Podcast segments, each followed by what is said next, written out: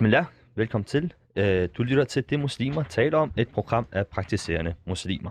Hver torsdag der fører vi jer gennem rejsen som praktiserende muslim i Danmark og kaster lys over de samtaler, der fylder i troende muslimske miljøer.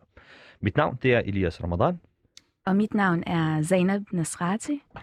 Og øh, med os i studiet i dag har vi fornøjelsen af at have Haytham Talat med, forfatteren bag digtsamlingen Affektbrud. Affektudbrud. Udbrud, ja. Yes. Og øh, den har vi også med i studiet i dag. Øhm, Elias vifter med den der. yes. Og så har vi øh, Abdurrahman Mustafa med, Ja. debattør og øh, inden for øh, mange vigtige ting. Øhm, primært. Velkommen til jer begge, og tak Jo fordi I tak, vil være tak med. for at komme. Yes, og så, så wa alaikum salam, Abud. Så må vi heller ikke glemme, Abud, du er skuespiller jo, og os sætte nogle flere ord på, hvem, hvem I er de her. Haitham, du er, du er pædagog. Ja, jeg er pædagog til dagligt. Øh, Ja. Og så jeg prøver, prøver at ramme så mange øh, kunstneriske aspekter som muligt. Mm. Mm. Vil du ikke præsentere dig selv? Jo, altså, Men- altså, altså sådan alder og sådan, eller? Mm. Okay. Det Det må du gerne. ja, mit navn er H. Talat, a.k.a. Heisam Talat. Det er mit kunstnernavn, åbenbart. Øh, og øh, jeg er et par 30 år, og øh, jeg er far til fire mm. på en god dag. Jeg skulle komme lidt tættere på mikrofonen. Ja, og, øh, ja, og så til dagligt arbejde som pædagog, og så har jeg øh, skrevet min første digtsamling her for øh, et halvt år siden cirka, som blev udgivet. Mm. Og det var en rigtig, rigtig god oplevelse, og det, det er noget, jeg er stolt af at vise frem i hvert fald. Yes, og det skal vi snakke meget mere om. Abud, øh, vil du sætte nogle ord på, hvem Abud er?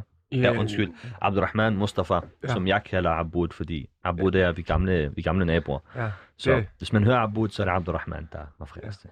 øhm, jamen, øhm, jamen, jeg er yngre end Haysom, ved jeg i hvert fald. Det er det, Det er- vigtigste. Det er, Så langt, så godt. Øh, og så, ja, jeg er debattør, og nu er jeg jo ikke sådan rigtig sådan stor skuespiller eller noget, men jeg har prøvet mig lidt frem med det. Mm. Øh, så ja, Mm. bare for Og også far. Ja, jeg er også far, det er rigtigt. Det er jeg også. Det er vigtigt at huske.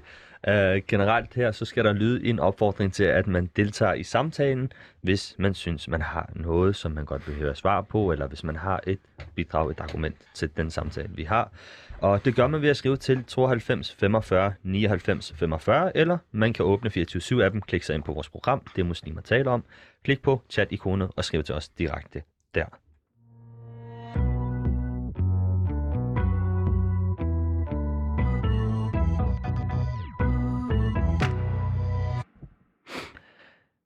Ja, øh, og her i uh, den første time, der starter vi med at tale om, uh, hvad hedder det, noget, der har med vores mentale helbred at gøre. Vores krop, den er jo det, vi før i det her program har kaldt en amana. En amana er noget, som vi er betroet, og i det her tilfælde er det Allah, der har betroet os med den krop, som vi jo skal bruge godt, og som vi skal passe godt på. Derfor skal vi i dag tale om mental helbred, særligt mental helbred hos mænd. Vi har derfor de to modige herrer med os i studiet, som skal øh, dele deres rejse med os øh, mod et sundere og mentalt helbred. Øh, både Haytham og Abud har hver oplevet en del i, i deres respektive liv, og øh, som på et eller andet tidspunkt har, har det her akkumuleret sig, og så har man valgt at gøre noget ved det. Og, og her har I skulle finde hver jeres form for terapi og se, hvad der fungerer for jer. Er det korrekt øh, fremlagt, ja? Jo, som udgangspunkt, jo. Men, men, men som sagt, altså det, øh, til at starte med, så kunne man slet ikke indse, at der var et problem. Så havde man ikke brug for at finde en løsning, eller finde Mm. te- noget terapi, eller finde noget, nogen at tale med.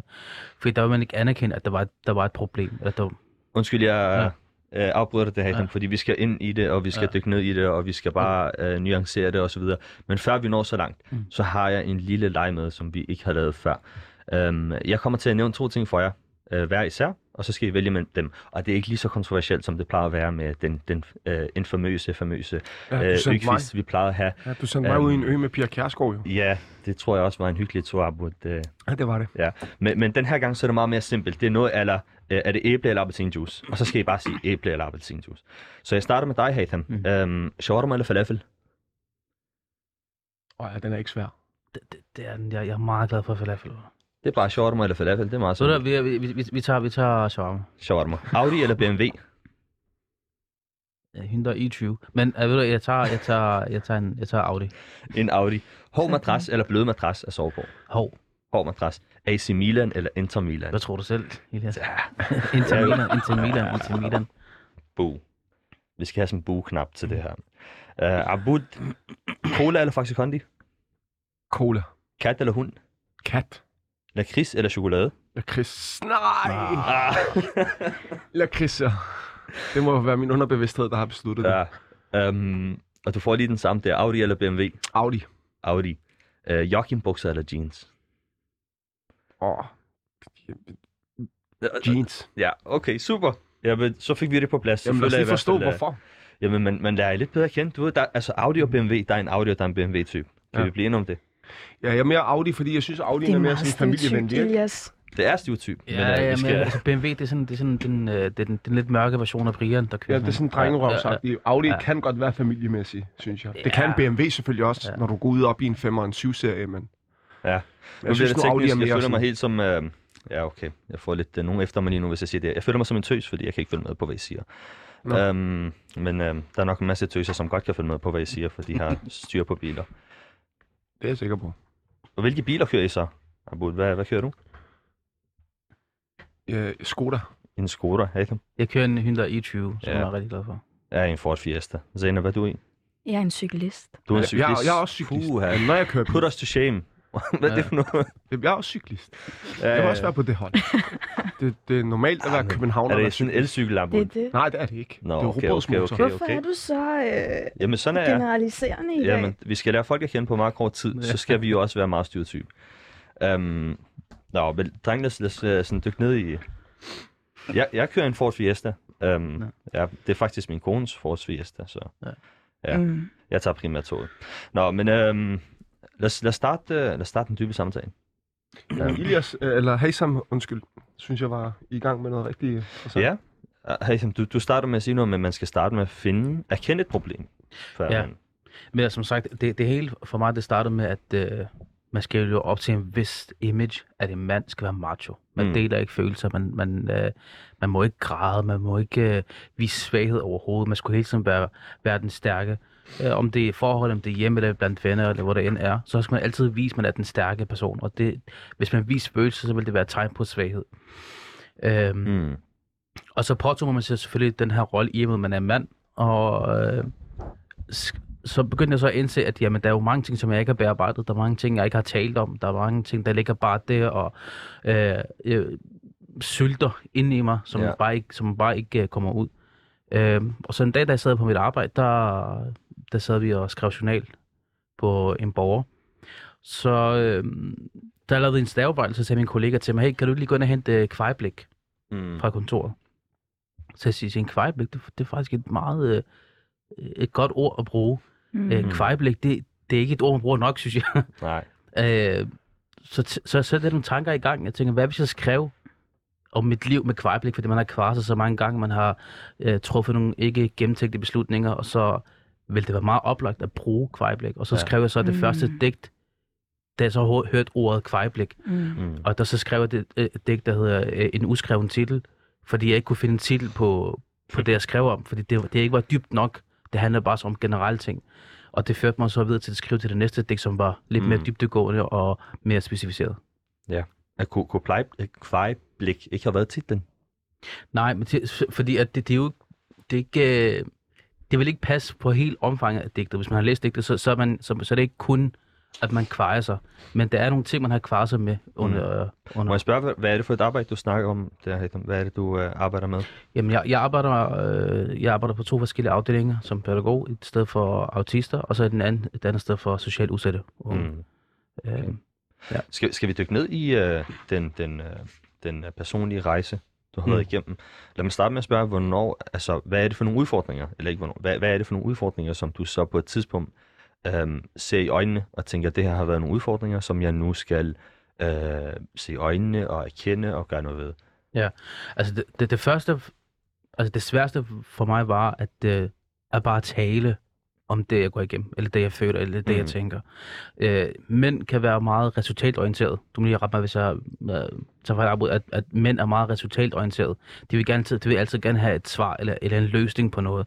Så hvis det er, at jeg skal tale om det, så vil jeg gerne have en løsning. Jeg vil ikke bare tale for at tale. Det, det, gav, ikke, det, det gav slet ikke mening op i mit hoved.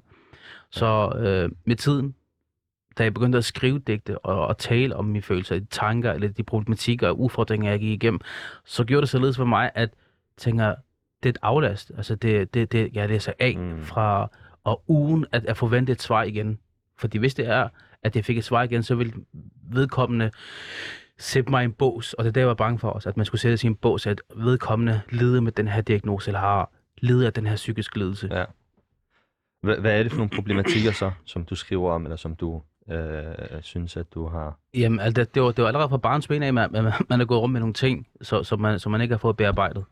Øhm, så som for eksempel, at øh, man er vokset op øh, uden en far, man er vokset op med en mor. Mm. Øh, det, det er nogle ting, som bare er ligget der. Man, er, man har ikke... Det, dengang, da jeg voksede op med det i 90'erne, der var, der var ikke sådan... Skolepsykolog var ikke en, man skulle lige vende tilbage til. Der var ikke sådan ops på børn, Mhm. som, det, er- som det er i dag.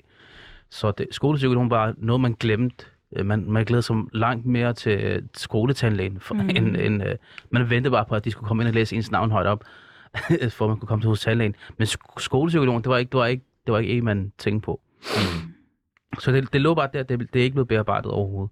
Okay. Og hvad, hvad er det for nogle ting, der ikke er blevet bearbejdet? Jamen, øh, altså vi tager det fra en ende af, som sagt, det, altså vokser op uden en far og et, et tomrum, og så skulle man forvente, at man skulle leve op, fylde det tomrum, at man skulle være manden i huset eller faren i huset allerede som seksårig. Øh, og, og det er et kæmpe ansvar at lægge på et barn, som, Mm. som ikke kender ansvarsområderne. Jeg ved ikke, hvad jeg skal Ja. som, som seksårig. Jeg ved ikke, så, hvad betyder det at være mand i huset? Hvad betyder det at være voksen? Hvad ved, betyder så, at jeg har fået tildelt den her rolle, som jeg ikke lige ved, hvordan jeg skal fylde ud? Ja. Mm. Øhm, og så, og så, men det var ikke som sagt, det var, det var ikke forventningerne til, til, hvad jeg skulle gøre, men det var forventninger til de fejl. Altså hvis du begik en fejl, så bliver man set hårdere på, man blev set øh, mere ned på, man skulle lige have en ekstra løftet pegefinger, Ja. fordi at man har den rolle, man har fået. Og hvorfor er det, du har den rolle? Altså, hvorfor er, det, følte du, at du som barn havde, havde sådan særligt noget, noget at leve op til? Jamen, det, det, det er nok fordi, at min, min far, øh, Allah var med ham, han, han var en, en respekteret mand i det muslimske miljø. Han var en imam.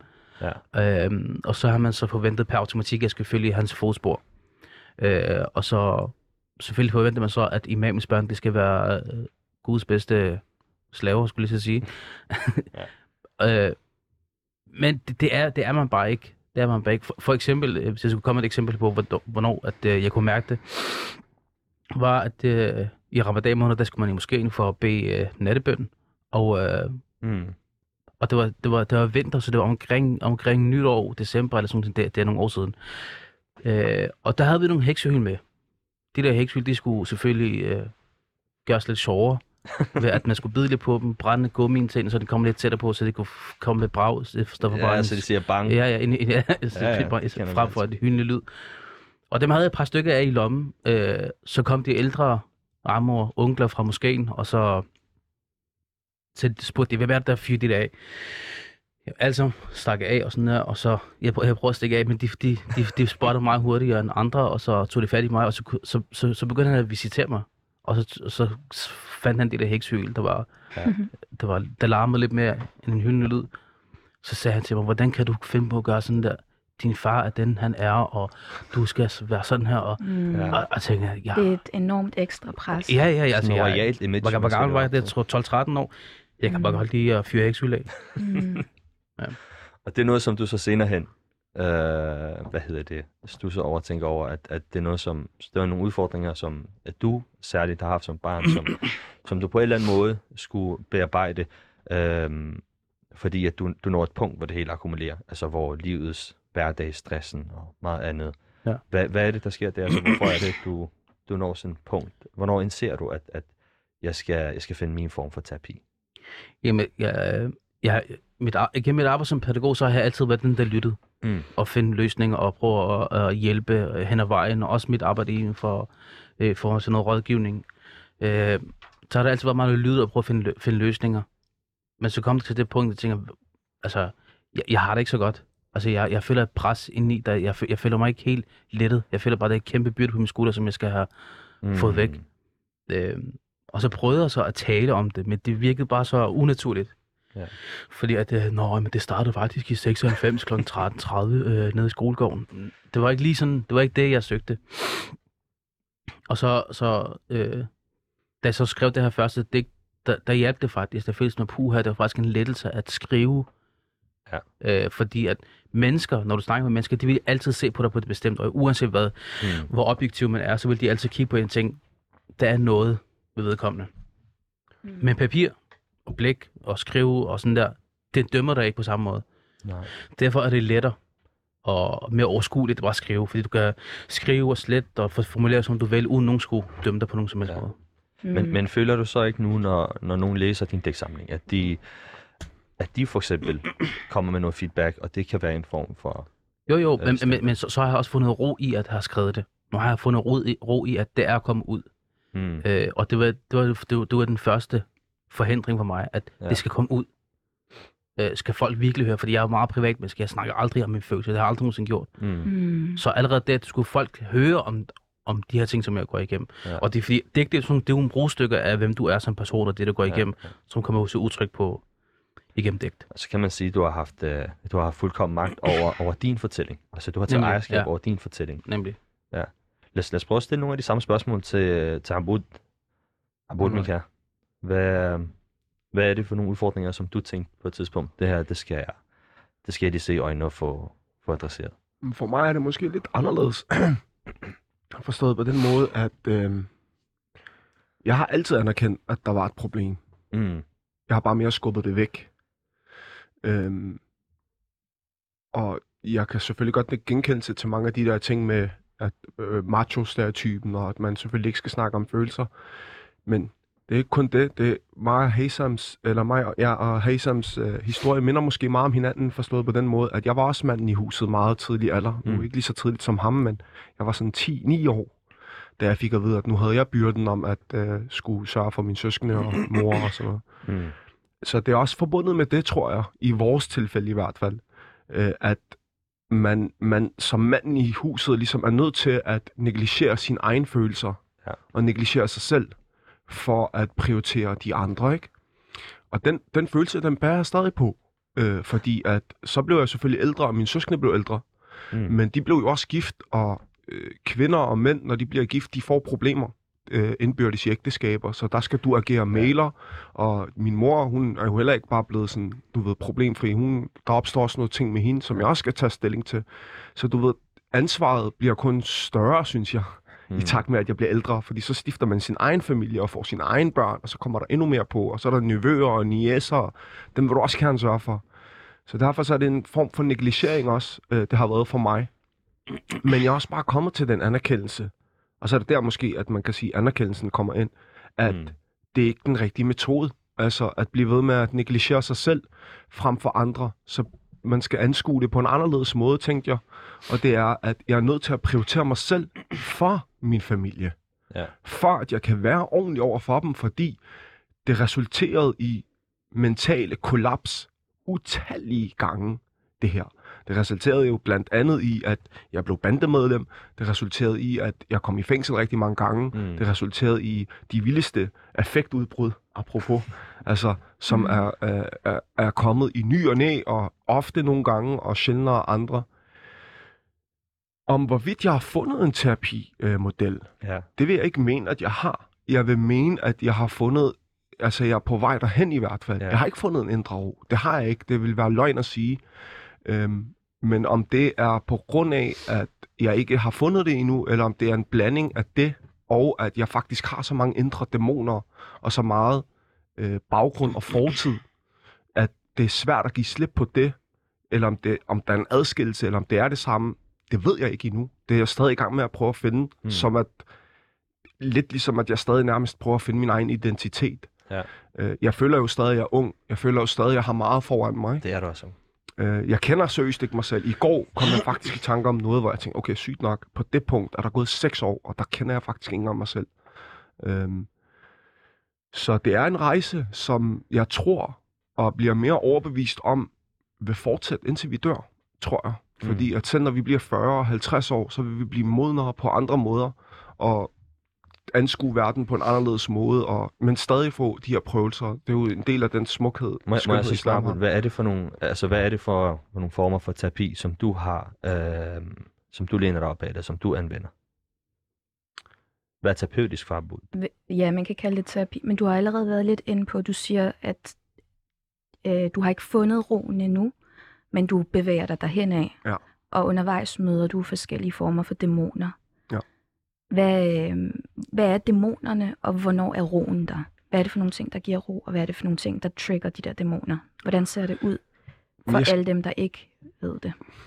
Jeg skal være ærlig og sige, at når man har været kriminel og bandemedlem i så mange år, som jeg var, Ja. så ligger det desværre så indgroet i ens ryggrad, at det er meget svært at give slip på, selv den dag i dag. Mm. Utroligt nok. Altså nogle gange så bliver jeg skuffet over mig selv, over nogle bestemte tanker, jeg gør mig, hvor jeg tænker, okay, vildt nok, du kan tænke sådan der stadig. Det viser bare noget om dig selv. Hvilke også? slags tanker? Ja, det er måske ikke så godt at komme ind på. Men det er Okay. banderelateret, kan man sige, ikke? Men det er fordi, når du siger det, så forstår jeg helt blank, hvad er en banderelateret tanke? Øhm, Det kan for eksempel være, at øh, man, man vil takle nogle bestemte øh, problematikker med vold, for eksempel. mm, Ikke også? Nu er det bare en hypotese. Mm. Jeg siger ikke, at det er det, der er tilfældet. ja, ja, fordi jeg vil helst ikke dykke ned i, hvilke dæmoner det er, jeg kæmper med. mm. Men det er den slags, det er det, jeg mener med dæmoner. Det er ligesom, du ved, fortidens spøgelser, der ligesom Mm. hiver dig tilbage Mm. til at så være den, du fortidens er. dårlige reaktionsmønstre. Ja, altså, hvis man skal pakke det ind i et islamisk begreb, så vil jeg sige, det er shaitans waswas. Ja. Altså, og der kender dine svagheder præcis, og ved Mm. præcis, hvor han skal trigge dig hen, ikke? Mm. Ja. Og shaitans waswas, det er visken fra satan, som ligesom visker til alle de dårlige ting. Ja, som jeg kalder dæmoner, Ja, ikke? helt Øh, sikkert. Så de trækker en helt klart ned. Ja. Men måden, jeg har fundet ud af, altså så vokser man så op og finder ud af, okay, hvordan skal man takle de her ting, ikke? Så dyk ned i roen i stedet for. Hvornår, ja. hvordan, når du takler den, hvad er det for nogle ting, der giver roen? Jamen, som sagt, jeg har ikke fået roen endnu, men jeg er blevet mere rolig ved at øh, ændre på nogle enkelte forhold i mit liv, i min hverdag. Og det er at prioritere nogle ting højere end andre. Mm. Øh, Mhm. for eksempel mine børn, de Mm. mm. kommer fremover, altså, og det er selvfølgelig noget, man tænker, "Men selvfølgelig, hvorfor har du ikke gjort det før? Ja, det er meget lettere sagt end gjort. Mm. Især når man bliver far som 20-årig, så, så tænker man, åh, det er det her, jeg skal være resten af mit liv. Men efter to-tre år, så tænker man, okay, jeg er kun 23, jeg er ikke en uddannelse, jeg, så jeg vil også gerne videre i mit eget liv, Mm. samtidig med at give mit børn. Og så lige pludselig, så er det du ved, den der hårde, fine balance mellem, at man skal skabe et god tilværelse for sig selv, samtidig med, at man også skal skabe den for sit eget barn. Og der er jeg bare gået, som sagt, i rigtig mange år og tænkt, det er lige meget med mig selv, det handler om at gøre det bedste for mit barn. Problemet Mm. er bare, at den her mentalitet, den her tilgang, den er forkert. Fordi det gør bare, at vi ender som vores forældre, dem der gik galt på den, som nu, nu er det ikke lige nødvendigvis vores, men det er i vores generation er sket rigtig meget, at forældrene de har bare haft en enorm elendig tilværelse, netop på grund af, at de har haft den her mentalitet. Det er jeg i hvert fald overbevist om. Så det, jeg har gjort, det er, at jeg har begyndt at sige, okay, jeg skal prioritere nogle ting, og ligesom koble det på islam. Mm. Islam fortæller dig, rizq, den står skrevet. Det er et Mm. absolut faktum for Så mig. din rigdom, den ja, står... altså ens forsyning, ja. Mm. den er nedskrevet. Jeg kan ikke gøre noget ved det. Mm. Altså, det er en overbevisning, jeg har som muslim. Mm. Så uanset hvor meget jeg jagter den der lotto-kupon, eller hvad det er, folk gør, Ja. ja. så vil jeg ikke få den, hvis ikke Allah han giver mig den. Ja. Mm. Uanset hvor meget jeg jagter en million som kriminel, så vil jeg ikke få den. Uanset hvor meget jeg jagter den million som øh, altså ærlig øh, Mhm. mm. forretningsmand, nu er det bare kontrasterne, jeg sætter op, så vil jeg ikke blive rig. Det er ikke, hvordan du gør det. Det er bare, altså, Allah han bestemmer din forsyning. Så derfor så er det for mig vigtigt at sige, okay, nu skal jeg fokusere på min vej frem til hans tilfredshed, Mm. og for Mm. mm. at komme i Jannah, ikke? Og det, og Eller- der er det også igen, det er meget lettere sagt end gjort. Ja. Det er overdrevet lettere sagt end gjort. Men hvis man har den her overbevisning, så er det lidt lettere at bide i det i livets sure æble. Mm. Mm. Det synes jeg selv. Det sætter tingene i perspektiv i hvert fald. Præcis. Og, og det gør jo, at jeg bliver jo testet, synes jeg selv, enormt meget. Jeg ved godt, at jeg ikke bliver testet i nogen som helst grad i forhold til i Umma, i, i vores, altså i Mellemøsten og så der, der er folk, der ikke engang har mad, der er folk, der ikke har varme, og der er det jo bare totalt privilegeret. Det fortæller jeg også mig selv. Ja. Ja. Derfor så kigger jeg altid opad, i stedet for nedad, eller nu ved jeg ikke, hvordan ja. rækkefølgen er. I stedet for at sige, at jamen, øh, se hvordan andre har det, jeg vil have det ligesom dem, så vil jeg sige til mig selv, se hvordan andre har det, vær glad for, at du har det bedre end dem. Ja. Øh, det hjælper, Ja. det gør det. Især i et islamisk perspektiv. Det... Men det er ikke nok. Det er det ikke, fordi dæmonerne kommer stadig. Mm. Og når man er som mig, jeg er jo vokset op med krudt i røven, det ved du, Elias. øhm, så jeg har brug for at få mine aggressioner ud. Ja. Øh, så når jeg ser nu Ukraine og sådan noget der, altså helt ærligt, jeg får lyst til at tage dig ned, bare sådan der, jeg ved ikke hvorfor. Det, det, det tiltrækker mig, det her konfliktzoner og gorillakrig på gaderne og sådan der. Men jeg kan ikke jo. Øhm, så jeg skal have noget, jeg kan bevæge mig i. Så der er træning en, en meget, meget vigtig faktor for mig. Og helt specifikt har jeg fundet noget MMA-træning, altså Mm. hvor man vidderligt smadrer hinanden, øh, og krammer hinanden og kysser hinanden efterfølgende. Ikke? Ja. Altså man sparer kun, jeg går ikke i kamp. Øhm, og det, det virker enormt meget på mig. Mm. Det gør det enormt meget, fordi at, øh, jeg ved ikke, jeg har ikke rigtig kunne sætte ord på det endnu, men det virker. Mm. Og, og, altså også for ikke at misforstå din pointe før i forhold til det, der blev sagt med... Øhm, Ukraine. nej, nej, nej. Din pointe med Ukraine er, er helt klar, og det her med MMA, det er også en virkelig fed ting at kende med sig selv, at så får man øh, afreageret. Men i forhold til det her, du sagde med forsyning, og at, øh, at du nævnte, det handler ikke om, hvordan man gør det, at Øhm, måske er det netop, hvordan man gør det, fordi det der med, at forsyningen står skrevet, at din risk står skrevet, øh, også betyder, at, øh, at hvis, jeg, hvis jeg gør det her ærligt og redeligt, så vil jeg få det samme ud af det. Altså jeg vil få det, som var skrevet for mig, men det er op til mig, hvordan jeg vil gøre det. Min far plejer at sige, med, altså, øh, plejede at sige, da vi var i forhold til, hvis man fandt et eller andet, ikke også? At hvis det, var, hvis det var skrevet for dig, at det skulle være dit, så øh, selvom at du gjorde dit bedste for at give det tilbage, og så videre, så kunne det være, at vedkommende bagefter gav dig den, fordi de var så taknemmelige for, Mm. at du rigtig gerne ville aflevere det her ur, du fandt i bussen, øh, tilbage til, til ejeren, eller hvad det nu er. Mm. Mm. Og fordi du ligesom øh, hoppede ned og var ærlig, og du ved, du ledte efter vedkommende, og sagde, "Ved du har tabt dit ur, værsgo. Og det var din risk, så ville vedkommende sige, ej, behold det. Du kunne også have beholdt den, og ikke have gjort noget ved det. Ikke Ja. have gået efter vedkommende. Og så var det din Altså- at skulle have den, men måden du fik den på, var helt forkert. Ja, det er godt, du lige siger det. Det er rigtigt, det er præcis det, jeg er ude i. Ja. Men der er også en anden, øh, det er vigtigt, øh, det, det, det er godt, du lige nævner det. Jeg glemte helt at komme til pointen med det eksempel. Det ene, øh, den ene pointe er netop det, du nævner her. Det er rigtig godt beskrevet. Den anden pointe er også det her med, at i stedet for at jagte det, selv Ja. på halal måde, Ja, altså blive ved, okay, jeg skal åbne en forretning der, jeg skal lave forretning med ham der, og være ude sådan 14-16 timer om dagen, og Ja. negligere sine børn. ja. Der er min pointe bare, at nu er jeg kommet til det, Det sted, jeg vil ikke mere. Altså, Ja. folk har tilbudt mig forretning, og Mm. jeg, jeg har ikke lyst til det. Jeg vil Ja. hellere bare have et normalt arbejde, hvor jeg går ud Ja. klokken 7 om morgenen, og ved, at jeg har fri klokken 3, og Mm. kan have mine børn, fordi det er det vigtigste for mig lige nu. Mm. Og samtidig så er jeg jo også stadig ung, så jeg tænker også ind i mig selv, fint, jamen så bruger jeg 10 år på det, så er mine Mm. børn alle sammen store. Og det giver ro, fordi Præcis. at man, man, man gør sit bedste, men man brænder ikke ud af det. Ja. Man stopper, mens lejen er god. Jamen, det, det er fordi, at, jeg skal nok gøre det kort, det er fordi, at for mig handler det jo i sidste ende om mine børn. Men problemet er bare, hvis jeg bliver ved med at sige, jamen jeg skal gøre det her for mine børn, forretning, forretning, forretning, og så lukker jeg et øje, åbner et øje, så er de 20 år gamle, og så har jeg bare ikke brugt noget tid med dem, Mm. mm. så har jeg jo egentlig ikke gjort det for mine børns skyld. Så hvad har mine børn mest brug for? Hvad havde jeg mest brug for? I min far, jeg er jo vokset op uden en far, det er du også. Jeg havde brug for en far. Mm. Så det er det, jeg bliver nødt til at give mine børn. Det er ja. det, jeg i hvert fald er kommet frem til. Det er ikke så nemt, og jeg skal ikke lyde totalt heldig og sige, åh, se, hvor god en far jeg er. Mm. Det er det ikke, og jeg er også nogle gange irritabel og sådan noget derovre for mine børn. Det er vi nok alle sammen. Men øh, det er i hvert fald det, jeg prøver at finde, komme, komme frem til. Ja, det er nogle dage er bedre end andre. Sådan er det vel med mange ting. Haytham, er det noget, du kan relatere til? Altså nogle af de her overvejelser og nogle af de her tanker. Du har jo også øh, nogle unger. Jo, jeg skal lige starte med at rejse mig fra den her stol. Den er virkelig irriterende. Og det kunne du først. Ej, det er nogle, Ja, nogle det er fine barstole, vi har. Jeg, jeg, jeg tænker også, det Ah, du har den hvide der, den Ja, er lidt den er uh, virkelig ubehagelig. spøjst. Nå. Nej, det er okay. Den beholder du bare. Nå, øh, men jo, med redaktionsur der. Nej, Nej. Nej, nej, nej, nej. hvor er altid glad. Men, øh, men ja, i forhold til øh, børn. Så igen, det, man føler altid, at man kan gøre mere og mere for sine børn. Og, øh, som sagt, altså, jeg, jeg har jo fået det ansvar som barn, at, at nu skal jeg være faren jo, mm. den ældre mand i huset. Men Se, Hazen, nu kommer redaktøren med en fin, rigtig, behagelig, Det god, sort barstol til dig. Sådan der. Sådan. Åh, oh, ja. Jeg kan mærke det. Det kan godt betale sig at have problemer i livet.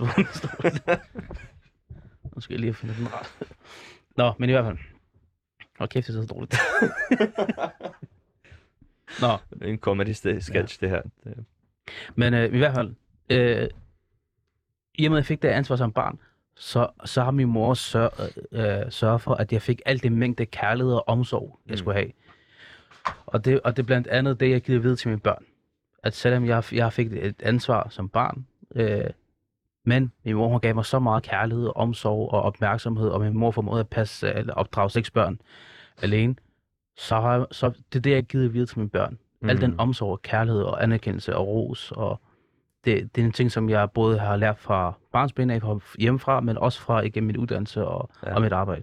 Ja, lad mig stille det sidste spørgsmål åbent til jer begge to. Uh, altså, Haytham, du kom lidt ind på det her med lidt sådan en klassisk psykolog, psykolog med sådan samtaleterapi, eller hvad man skal kalde det.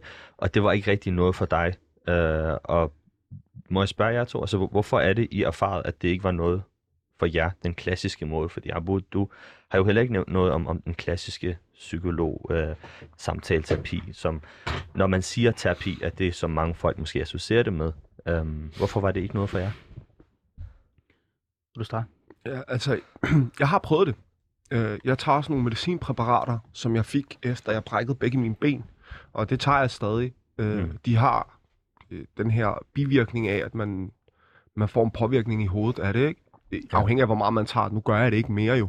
Men det giver alligevel en eller anden form for ro, eller en beroligende øh, effekt. Jeg prøver at komme ud af det. Jeg har prøvet at komme ud af det i fire år, men det er desværre vanedannende. Ja. Øh, Mm. sideløbende med det har jeg prøvet at, øh, at, at, at prøve de her klassiske psykologsamtaler. For mig har det bare... I starten var jeg meget sådan, det her det er slet ikke noget for mig, fordi psykologen tegnede sådan et kryds og skrev et eller andet på hvert øh, ende af krydset og sagde, jamen du skal dykke ned i det her. Jeg var sådan, der, hvad fanden er dit problem? altså, jeg har rigtig meget på hjertet. Der er en, der skød efter mig for to måneder siden. Ikke også? Altså, jeg, jeg har brug for at snakke om nogle andre ting. Øh, og, han, og der, efterrationalisering. I starten, der var sådan, jeg var 21 der, ikke? Ja. Der var sådan, der ham der, han er syg i hovedet. Det her, det skal jeg slet ikke have noget at gøre Det er med. ham, der skal til psykolog. Ja, men i dag, når jeg efterrationaliserer det, så forstår jeg, okay, det han prøvede, det var, at i stedet for, at han valgte at bruge nogle sessioner på at lytte, Mm. og så derefter sige, hey Abdel, nu har jeg ligesom øh, lyttet til dig, nu, nu lad os dykke ned i det, så var han lidt for hurtig med at sige, jamen jeg synes, vi skal gøre det her. Han vil løse dem på stedet. Ja. Så det, jeg fandt ud af i dag, er, at det var kemien eller Mm. psykologen. Mm. Så det er ikke selve metoden, jeg mener, der er noget galt i, fordi det kan jeg ikke sige. Selv Mm. hvis jeg prøver psykologer herfra til at dør, Mm. så det er jo ikke psykologien, der er noget galt med, fordi Mm. det hjælper rigtig mange mennesker. Virkelig Det kan godt være, at det aldrig hjælper mig. Og det kan også godt være, at det, det altså for mig tror jeg bare, at psykologi og terapi i forhold til en psykolog er lidt ligesom et forhold og et partnerskab. Ja. Øh, når du skal have et partnerskab med en mand og lave forretning, så skal du have en, du har kemi med, en, der kan forstå dig, en, du kan tale med. Ellers så går det galt. Mm. Øh, omvendt det samme, når du skal have et ægteskab, du skal have en, du kan have det med. Og jeg tror, det er det samme, når du har med psykolog. Og det er det, der har været svært for mig, det er, at når jeg endelig har givet chancen og tænkt, okay, nu prøver jeg at åbne op, og det er jo nogle intime, Mm. intime emner, man skal åbne op omkring. Ja. Og det så bare ikke spiller, Mm. så det er bare meget sjældent, man får lyst til at gøre det igen. Så det er ikke noget, jeg udelukker. Det har bare ikke hjulpet for mig indtil videre. Mm. Det kan også godt være, undskyld den sidste ting, at jeg, jeg ved, at jo yngre jeg har været, jo mere, du ved, og jo ældre jeg bliver, øh, nu satte jeg ikke ord på, hvad det var, jeg, der var, men i hvert fald, jo ældre jeg bliver, bliver jeg mere rolig, så Ja. det modsatte er rolig. Mm. Og jeg er ikke helt rolig endnu. Det kan godt være om 10 år, når jeg er 40 eller 45, jeg bliver rigtig rolig, som en rigtig moden voksen mand. Så kan det være, det hjælper der. Mm. Det må vi uh, følge med på. Den rejse fortsætter. Uh, Hazen? Nå, øh, altså, jeg, jeg har prøvet øh, en session, men det eneste, der, gik, der kørte rundt i mit hoved, det var, at øh, hvis folk finder ud af, at jeg har været til psykolog, så tror folk, jeg er psykisk syg. Og så tænker jeg, okay, så får man det der label på resten af livet, at vedkommende er psykisk syg.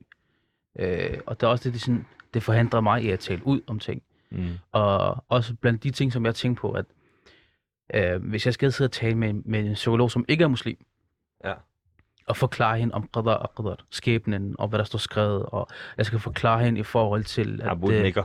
ja, Ja, han har virkelig også et point. Ja. Ja. jeg skal forklare hende om, at, øh, at, øh, at din far, han gjorde noget for et større billede. Øh, vedkommende ikke vil kunne forstå, altså ikke, den ikke-muslimske psykolog vil ikke forstå det, jeg taler om. Mm. Vil ikke kunne relatere på samme måde, fordi at han tænker, vi tænker noget værtsligt, vi har brug for Mm. nogle, nogle værktøjer, Man nogle redskaber. spejling. Ja, nemlig. Og så sidder jeg tilbage og tænker, okay, vedkommende vil ikke forstå de her ting. Mm. Mm. Skal jeg tage over til en muslimsk psykolog så? Mm. Øh, hvis jeg tager så over til en muslimsk psykolog, så vil, jeg, så vil vedkommende tilbage og tænke, okay, du får det her, det her, det her.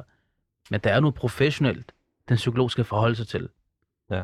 Øh, og det, det kommer ikke til, til at mose hinanden, det gør det ikke. Fordi at islam giver dig ro.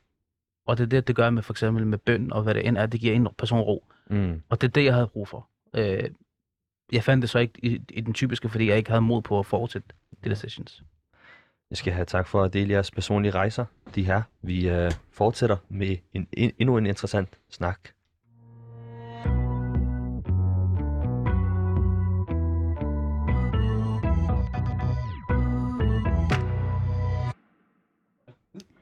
Tusind tak skal I have, Hatham og øh, Abdurrahman, for øh, at åbne op om jeres egne personlige rejser i forhold til status quo på jeres mentale øh, helbred og, øh, og, og tilstand. Vi er i øh, det, muslimer taler om, og øh, her kaster vi lys over den lede muslimske oplevelse og de samtaler, der fylder i de troende muslimske miljøer. Og øh, vi fortsætter samtalen om mentalt helbred. Men, men det mentale helbred er jo ikke kun en ting, som øh, påvirker dig som individ. Det er også noget, som øh, påvirker forholdet, øh, ens familieliv. Og familielivet er med til at danne grundsten for øh, hele samfund. Om samfundet er velfungerende, starter i familien og de relationer, man, man kan have der. Øhm, og det første spørgsmål, som vi skal snakke om, er, er der en kultur for at snakke om mental helbred i, øhm, i de muslimske miljøer, altså i vores miljøer? Øhm, fordi det er klart, at, øhm, øh, at, at du kom lidt ind på det der til sidst, Haytham, at der er stadig øh, hos nogle af det totalt tabu at sige, at man, at man skal åbne op for hvordan man har det, og hvad sker der inde i. Og når jeg siger mental helbred, så er det også ens tanker og bekymringer og ens følelser, øhm, roen og mangel på ro, øhm, som gør sig gældende. Øhm, så hvad, hvad vil I sige, hvordan, hvor langt er vi der, hvis vi bare skal dykke ned i de, øh, i de muslimske miljøer og samtalen om mentalt helbred? Hatham, hvis du lægger ud. Altså til, til at starte med, der, man har brug for at autobusere, Mm-hmm. at man Du- går igennem nogle udfordringer. Ja. Og det, det, altså mentalt helbred, det kan være alt fra stress, som rigtig, rigtig mange folk har. Det, det mest spredte øh, psykisk lidelse i Danmark, det er angst og depression. Mm. Øh, og hvis man står og, og, og, går, og man står, man står og, og bokser med det til dagligdagen, og man tænker, at det her det er ikke noget, jeg kommer til at tale om nogensinde. Mm. Øh, og specielt som muslim, fordi at det, vi anerk- der, er nogle, der er nogle desværre derude, der ikke anerkender det her psykiske, psykiske lidelser. Mm. Jeg siger, at du kan ikke være deprimeret muslim. Du kan ikke have angst at være muslim. Mm. Du kan ikke øh, have en psykisk lidelse, fordi at, så har du brug for, at du skal læse mere Koran, eller du har Ja. brug for sådan der. Øh, islam og Koran, og det, her, det, det, det er nogle ting, der giver styrke, det giver håb, det giver gå på mod. Men det, du har brug for nogle værktøjer, du har brug for nogle redskaber, som, som ikke står eksplicit i Koran, Ja. eller i profetens sædvane. Ja. Vi har brug for at autobasere det, ideen om at, at spørge folk om hjælp. Og allerede det, det, det er også en kæmpe ting i sig selv, at spørge folk, hey, jeg går igennem en svær tid, jeg har brug for at tale om nogle ting.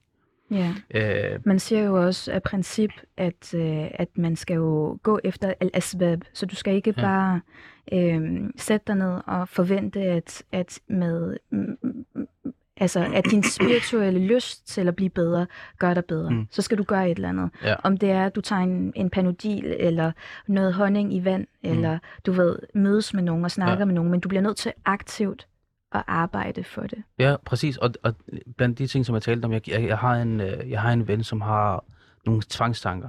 Ja. Og det her tvangstanker, det gør, at han skal gøre nogle bestemte ting. Tryk på en knap, eller gøre nogle ting. Ja. Øh, da, da han sagde det til, sin- til sin far, han, han, han tænkte, er du dum? Ja. At, at du, du er skør, du mangler, du mangler en skrue op i hovedet. Ja. Øh, det, var- det, var det, han mød, det, var det, det var det, han mødte, fordi at den ældre generation, det, det kender kun til, at man enten er man helt frisk, eller så er man helt skør. Der er ikke noget midt imellem. Øh, fordi hvis du er helt skør, så, så er du, så er du øh, byens klovn, der bare går rundt og lader rundt og siger nogle sjov, lidt, lidt, lidt underlige ting. Men mm. på den anden side, så har du også, hvis du er helt frisk, så, så det, det, er det, mest, det er det mest normale. Der er ikke noget midt imellem. Du kan ikke, du kan ikke gå igennem nogle udfordringer. Fordi lige så snart du begynder at tale om de udfordringer, du går igennem, så vil folk sætte et level på dig. Og alt, hvad du gør fremover, Ja, vil blive set med, at du er psykisk syg. ja For eksempel, absolut. øh, Og det er hvis- helt sikkert en kultur, man skal ændre absolut, ved. absolut, ja. Hvad vil du sige? Altså, jeg vil sige, at mine erfaringer er, at den nye generation er blevet bedre til det. Helt sikkert. Altså, vi er blevet bedre til det. Vores generation. Mig og mine venner, øh, den øh, øh, inderkreds, jeg har, som er mine nærmere venner, som alle sammen også er forholdende muslimer, Mm. øh, altså dem, der er. Øh, vi er gode, altså jeg er god til at række ud efter dem, og Mhm. jeg synes også, de er gode til at række ud efter mig og snakke om de her ting. Men det er et nyt fænomen. Det, Det det var ikke det. noget, jeg syntes øh, fandtes, da jeg begyndte at forholde mig, for eksempel. Der havde jeg også den samme mentalitet. ja. Øh, jeg synes også, at der er et problem i, i mentaliteten blandt i hvert fald den ældre generation, og så dem, der ligesom holder fast i, i de her nostalgiske, altså du ved, de her gammeldags mentalitet. Mm. Mentaliteten er jo lidt netop også det her med rizq op til Allah, ja. ikke også? Ja, men rizq op til Allah, så lad mig bare sidde derhjemme på sofaen, de bliver Lige kastet i hovedet på præcis. mig, ikke? Og det er nogenlunde den samme mentalitet, vi kommer til, når det kommer til det her med psykiske problemer, øh, Mm. test og sådan noget der. Mm. Jamen, jeg bliver udfordret. Jeg bliver udfordret hver dag, og jeg føler, at jeg er svag. Ja, men Allah, han sætter ikke en byrde på dine skuldre, du ikke kan bære. Ja. men jeg er okay, fint nok. Men det er hårdt. Mm. Jeg har det hårdt med det. Ja. Det, det, det knækker mig Man psykisk. bliver nødt til at Jamen, være du kan aktiv. godt klare det. Khalas. Øh. Allah, han siger, du kan klare det, så skal du kunne klare det på den ene eller den anden måde. 100%. Som Ilias siger, lav noget mere salah, lav noget mere, øh, eller, eller at det, Du det, der, til der bliver jeg refererer til, hvad du siger, der bliver sagt. Øh, så skal man bare lave noget mere salah, eller læse noget mere Koran, eller sådan der, så Mm. får man det bedre. Ja, Det er lidt et, et tabubelagt emne at snakke om tingene. Så, Men- det er jeg rigtig glad for, I begge to nævner. Hvad vil du være at sige? Nej, det var i forhold til, at jeg kender Abdurrahman i sådan 20 år. Ja, Ja, men- så kaldte han dig Ja, Ilias. det synes det er sygt. Ej, jeg bliver ved med at gøre det. Det er sygt. Det Men- altså- ikke. Det var altså, derfor, det var lad mig derfor, lige sige for en god ordens skyld. Lad mig sige god- for en god ordens skyld. Vi er vokset op i samme gård, Ja. ikke også? Ja. Så, så Nej, nej, altså, vi, vi plejer at gå rundt sammen. Abdul, Ja, det er rigtigt. Jeg var yngre. Ej, det er Ja, den var helt utilgivelig, ja, den der. jeg synes det er okay. Men, øhm, men for lige at komme tilbage på sporet af, af det, du siger, øhm, i forhold til, at det er tabu, det har været mere tabubelagt at gå til en psykolog, og specielt fordi, at man, man, man har i alle kulturer har det her med psykologi og psykologien som videnskab været noget, som, øh, som er øh, øh, farlig, fordi den har været meget ukendt. Det handler om sjælenes verden, øh, og man er bange for at få det her label på sig. Men det en terapeut, psykolog, hvad end det er, skal kunne gøre for en, er, som du var inde på lige før, altså du skal kunne snakke med nogen, der kan give dig et overblik over de ting, du har brug for at arbejde med. Og nogle værktøjer til, hvordan man skal arbejde med dem. Øhm, og i virkeligheden er det ikke kun noget, man, øh, man skal gøre, øh, sådan, når skaden er sket, men hele kulturen omkring at bruge en terapeut. Det kan også være en god ven, eller nogen, som, som, som er, er vidne øh, på den måde, men, men rigtig gerne en ekspert øh, kan være forebyggende, kan være noget, du gør langt inden skaden er sket, fordi du gerne vil Mm. være den bedste version af dig selv, fordi du gerne vil du excellerer, fordi du ligesom du gerne vil være god til din sport, også gerne vil være god til at kende dig selv. Jeg, jeg tror også, bare for, ligesom for, øh, i forlængelse af det, du siger, øh, med, med de værktøjer, der tales om, øh, jeg, jeg tror også, selve de værktøjer, de virker, de virker så fremmede, det virker så fjern. Ja.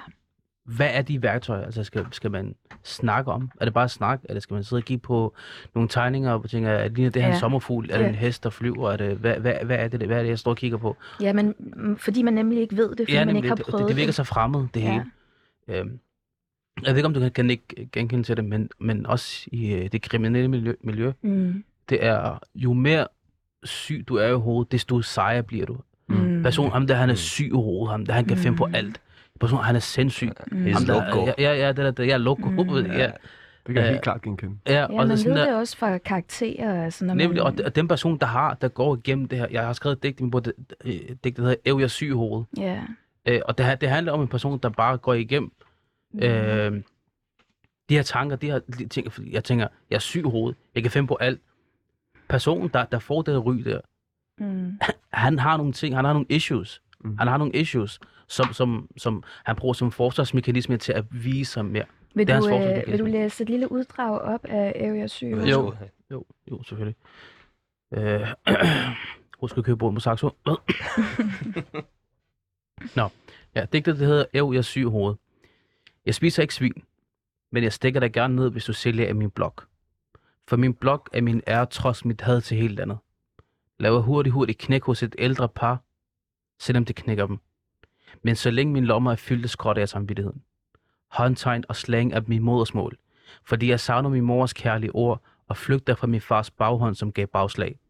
Følelsen af magt giver afmagt, så jeg magter at kapere mine følelser, der driver mine impulsive handlinger, derfor er min nier altid mit svar. Jeg skubber mine egen grænser for at skubbe mere shufi. Og med mindre vores komplekser skal markeres som et, ry, som et ry bliver noget værd. Hold i nakken for hele tiden kigge mig over skuldrene, netop fordi jeg frygter den dag, jeg ikke bliver frygtet mere. Elsker det søde liv, men ønsker det ikke for andre i min shababs, der var der siden dag 1. Mm. Men der kommer nok en nulstilling, hvor dag 1 bliver nok en ons- onsdag, hvor man bliver for solgt for 30 eller mindre. Mm. Tak, Hayden. Ligesom, jeg må bare elaborate i forhold til det, det sidste del onsdag, fordi jeg tror, jeg blev spurgt om det 100 gange efterhånden. Hvorfor en onsdag? Hvor, hvorfor en onsdag, og hvorfor 30 sådan der?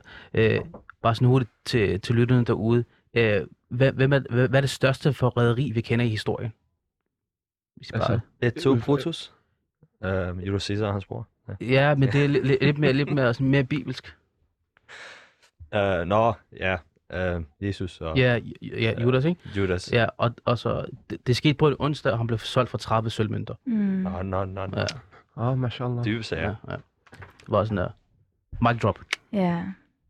Jeg, øh, jeg er, er fan af, nu hvor vi snakker om, hvad er det for en kultur, der er i forhold til at tale om ens mentale helbred og være ærlig, at I påpeger, at der også er et forskruet ideal. Mm.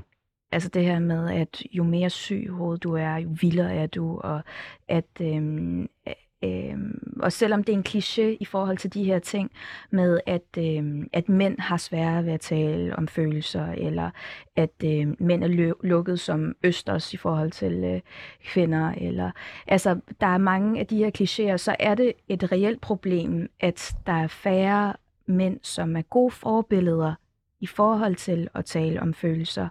Øhm, og det er både, både når man snakker de lokale miljøer, men det er helt sikkert også mainstream i forhold til, når man ser øh, øh, film og serier osv. Altså, Mm. mm. det, det, det er nærmest lige meget, hvilken en man kriminel hovedperson, som er, om det er Peaky Blinders, eller Ja. det er, hvad det nu skulle være, så, så har de et eller andet element af er syg i hovedet, ikke også? Jo. Øhm, og, det, og det er kæmpe problem. Men spørgsmålet er, hvor er det ideal, man, man gerne vil se op til? Hvad er det for et... Altså, jeg vil bare gerne lige Ja. hurtigt understrege, bare for en god ordens skyld, at den der, jo mere syg i hovedet du er, jo Mm. desto bedre er en, en gademæssig mentalitet. Ja, lige Mm. præcis. Det er ikke noget, du finder i moskéerne. Nej, Det er nemlig. bare lige vigtigt lige at understrege det her. Nej, ikke? nej. Det er noget, vi vokser op med på gaden. Mm. Mm. Det er den ene ting. Problemet er dog, at idealet også er at finde blandt ældre araber. Og Nu har der Majnun, ham der han er skør i hovedet. Ligesom, okay, så respekterer man ham oftere. Mm. Men det er ikke på samme måde en god ting. Altså, det er mere sådan, så er han frygtet. Ja. Ikke sej. Ja, ja, 100 Kontra procent. det Men unge. Zainab stiller et rigtig godt spørgsmål, ja. Og det er, at du, der er nogen, der ser det som deres forbilleder af Ja, en art, og altså det- i de her film, ikke? Ja, Men hvor finder vi vores ideelle altså forbilleder Ja. i, i forhold til Mm. den her tradition, som vi bærer på? Der synes jeg også, øh, at Haysam skal svare på det, men øh, det, jeg vil bare gerne gøre det kort og sige, jeg synes, det er et problem, og det er også noget, jeg adresserer rigtig meget i den offentlige debat, den her, nemlig legitimering af den her populærkultur, Ja. Peaky Blinders Mm. og øh, The Godfather og sådan noget der. Kartelfilm Altså også. alle, Mm. alle ved, hvem Pablo Escobar er, men ingen kender navnet på et politimand, der fældede ham. Ja. Altså, det siger bare sig selv, ikke også? Ja, ja. Øh, det er Murphy. den ene ting. Den anden ting Jeg, jeg så hele serien, jeg Ja. kan faktisk ikke huske navnet. Ja, Murphy, tror jeg, ja og det, det kan faktisk være et øh, fiktivt navn. Er det det? Jeg ved det ikke, men det kan det være. øh, pointen er bare, at øh, jamen før serien, så var der ikke nogen, der vidste det. Nej. Nu er der så Ja, nogen, der ved det, fordi de har set serien. Men du har ret. Pointen Ja. er, at, at, At man der- idealiserer det. Ja, der er en legitimering af den her populærkultur, især her i Vesten. Ja. Det er ikke noget, vi finder så meget i vores hjemland, synes jeg selv. Øh, men øh, når, hvis du spørger mig, hvilke profiler, vi skal se op til. Ja, Så jeg, jeg ved ikke om, det kan jo Haysom måske gøre mig klogere på. Jeg Jeg, ved ikke, om der er nogle nulevende personer, ja, men jeg spejler mig selvfølgelig i Sahaba og profeten, ikke? ja. og de andre profeter. Mm. Ja. Så Altså, de har jo og hans deres eget- ledsager. Egen, egen karakter, ikke? Altså Mm. blandt andet Isa og Musa og... Er dit indtryk, når du refererer til at spejle dig i profeten, sallallahu alaihi wasallam og hans ledsager, at øh, de har været gode til at tale om deres følelser, om deres tanker, om deres mentale tilstand? Jeg synes, at øh, man har hørt nogle beretninger om en mental sundhed hos profeten a.s. Øh, men om, om hvorvidt det her skulle være, at fordi de har snakket om deres følelser, det må jeg skubbe over på Haysom. Mm. Hatham, vil du øh, Ja, dele er dit? meget mere... Fordi jeg spørger i virkeligheden til, øhm, jeg, jeg har også min holdning på mm. området, men jeg, jeg, jeg er interesseret i at høre af indtrykket, når man refererer til, at man, at man spejler sig, og man søger inspiration. Mm. Øhm, hvad er det så for nogle historier, der dukker op i ens ja. hoved? Hvad er det for nogle billeder af de her mennesker? Hvordan Mm. var det, de var? Øh, bare, bare lige gå tilbage til det første i forhold til med, med, med det idealistiske billede af, hvem det er, øh, man skal se op til. Øh, jeg var gammel med, jeg, jeg lige startet på en, med en serie, min, min yndlingsserie, der hedder Sopranos, som Mm. er, jeg har set den 3-4 gange efterhånden. Øh, der er, der er ikke noget ordentligt derude på Netflix, eller noget, så, så jeg, ser bare, jeg ser det samme igen og igen. Jeg ser det ringes her 30 gange. Men, men, men, men i forhold til det der Sopranos, det, det, det handler om en mafiaboss, der går til en psykolog. Mm. Og det er så uhørt, at en mafiaboss går over til en psykolog og snakker, for der er nogle, der er nogle, code, der er nogle codex, man ikke skal bryde, der, der er nogle ting, man ikke må sige. Og det handler så om, at han kommer derud, han, er sted, han er stadig tough, han snakker ikke om sine følelser. Han sagde, jeg er kun her, fordi han fik en blackout. Og så, han, Mm. så han, jo mere han, han jo, jo, desto mere indser han nogle ting. Nå, men i hvert fald lige tilbage til i forhold til, øh, hvem man skal se op til. Ja, Mm. Jeg, altså, jeg føler, at profeten Muhammad sallallahu vores profet og, og deres, øh, hans ledsager, det er, nogen, det er nogen, man skal se op til. Øh, men det er ligesom, ligesom en, en slå op bog. ja, At man slår op og tænker, okay, han gjorde sådan og sådan og sådan her, så vil jeg gerne have det på mig. Leksikon. Men, men, men ja, præcis. Men vi mangler noget menneskelig kontakt. ja.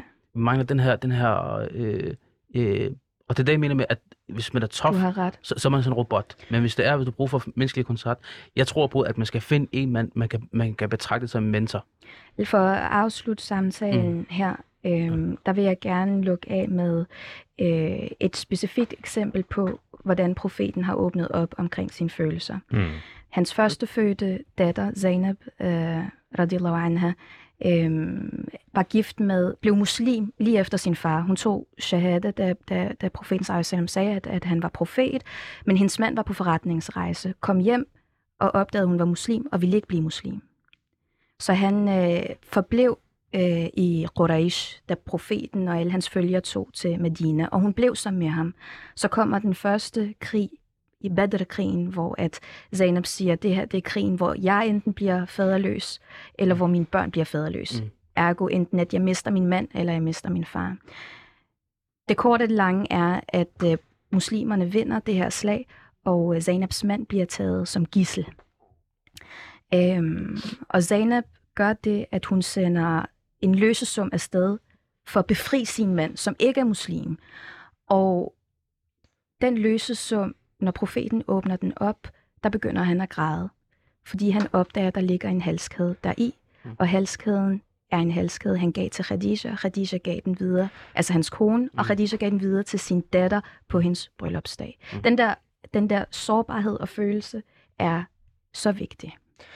Tak for en god snak, de her, øh, og tak for dit med på det, muslimer taler om.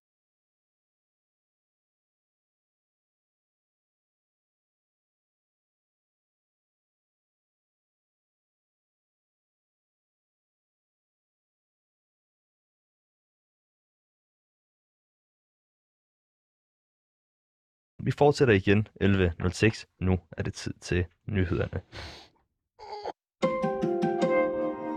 Du lytter til nyhederne på 24 /7.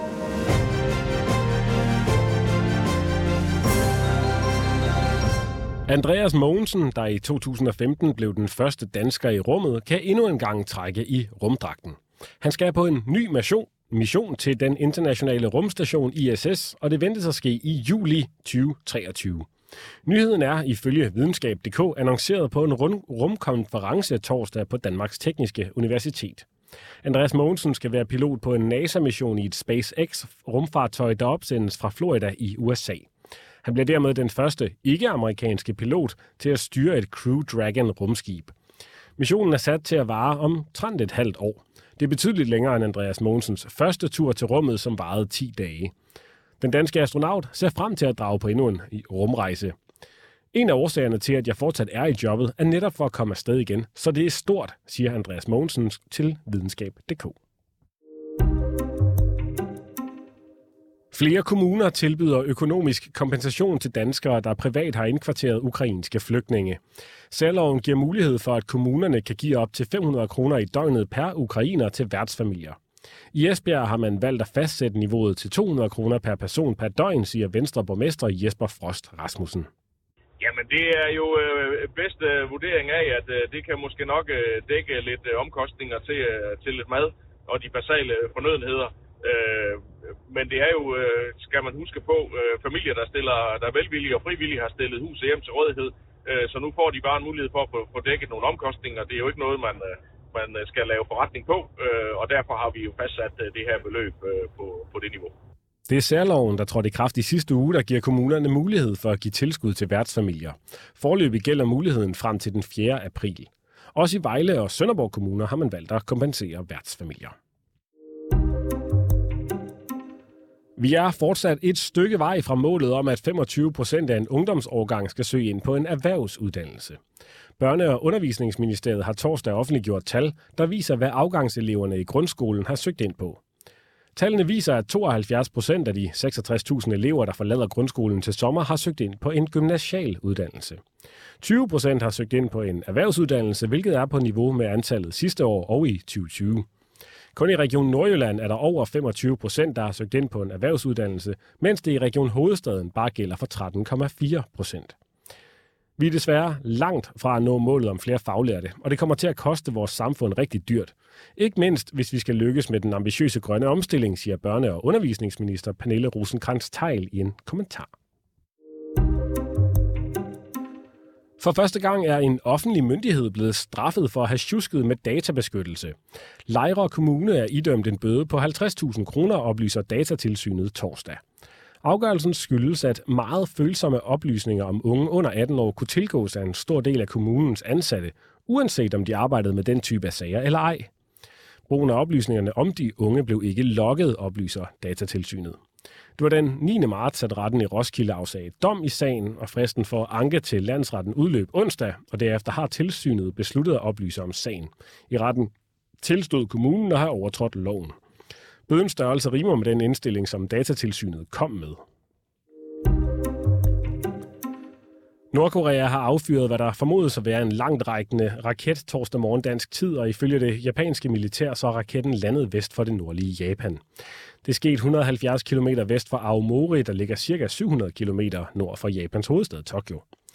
Både Japan og Sydkorea kunne, kunne følge prøveopsendelsen af raketten, og her antager man, at der taler om den første affyring af Nordkoreas største raket, der kan bestykkes med atomvåben siden 2017. Men i en fornyet interkontinental version lyder det fra Japans forsvarsminister Makoto Oniki, eftersom den nåede op i en højde af 6.000 km. Det er rakettens bane langt op i atmosfæren, der får Sydkoreas militær til at konkludere, at der er tale om en langtrækkende raket. Det omtales også som en ballistisk raket. Raketten den stod ned ud for Nordkoreas østkyst, og ifølge den japanske kystvagt var nedslaget inden for Japans territorialfarvand. Lægerne har fundet ud af, hvorfor Christian Eriksen fik hjertestop og kollapsede under EM-kampen mod Finland 12. juni sidste år, men den danske landsholdsstjerne ønsker ikke rigtig at dele oplysningerne med offentligheden. Det siger Eriksen forud for sin første træning med landsholdet i mere end ni måneder. Jeg tænker ikke på, hvad der gik galt, for jeg går ud fra, at det ikke går galt igen. Men jeg ved godt, hvad der var årsagen, men det betyder ikke noget nu. Alle lys er grønne, alt er fint og clearet, og jeg er blevet testet i hoved og røv. Så nu holder jeg fuld fokus på fremtiden, siger Christian Eriksen i landsholdslejren i Spanien. Det er en del af historien, og det er en del af mig. Jeg tænker mest på, hvorfor det lige skete for mig. Men jeg er også kommet videre, både som fodboldspiller og som familiefar. Christian Eriksen fik hjertemassage og blev genoplevet på banen i parken, og siden fik han indopereret en hjertestarter. Eriksen kan gøre landsholds comeback lørdag aften, når Danmark møder Holland på udebane, mens han får et gensyn med parken tirsdag mod Serbien.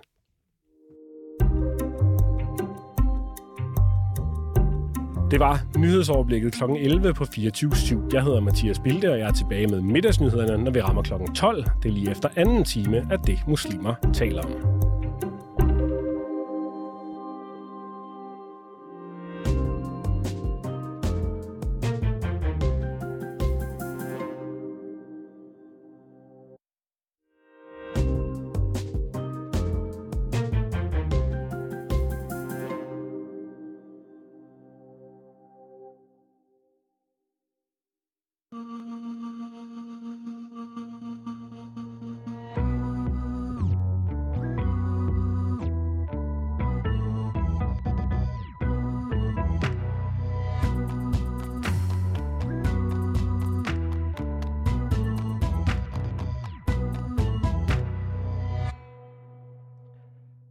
Bismillah.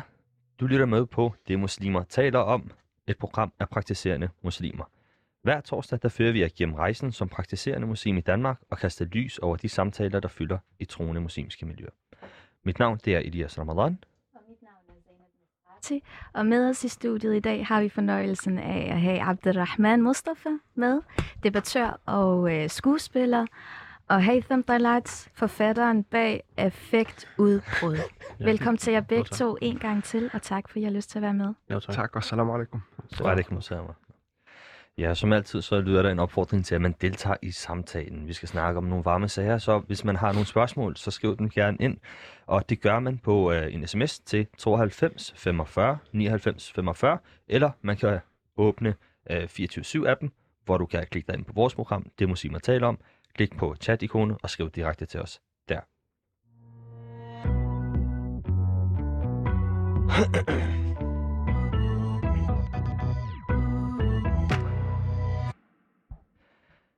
Ja, og her i øh, starten, der skal vi jo øh, snakke om Institut for Menneskerettigheder, som har udarbejdet en undersøgelse om etnisk profilering i dansk politi.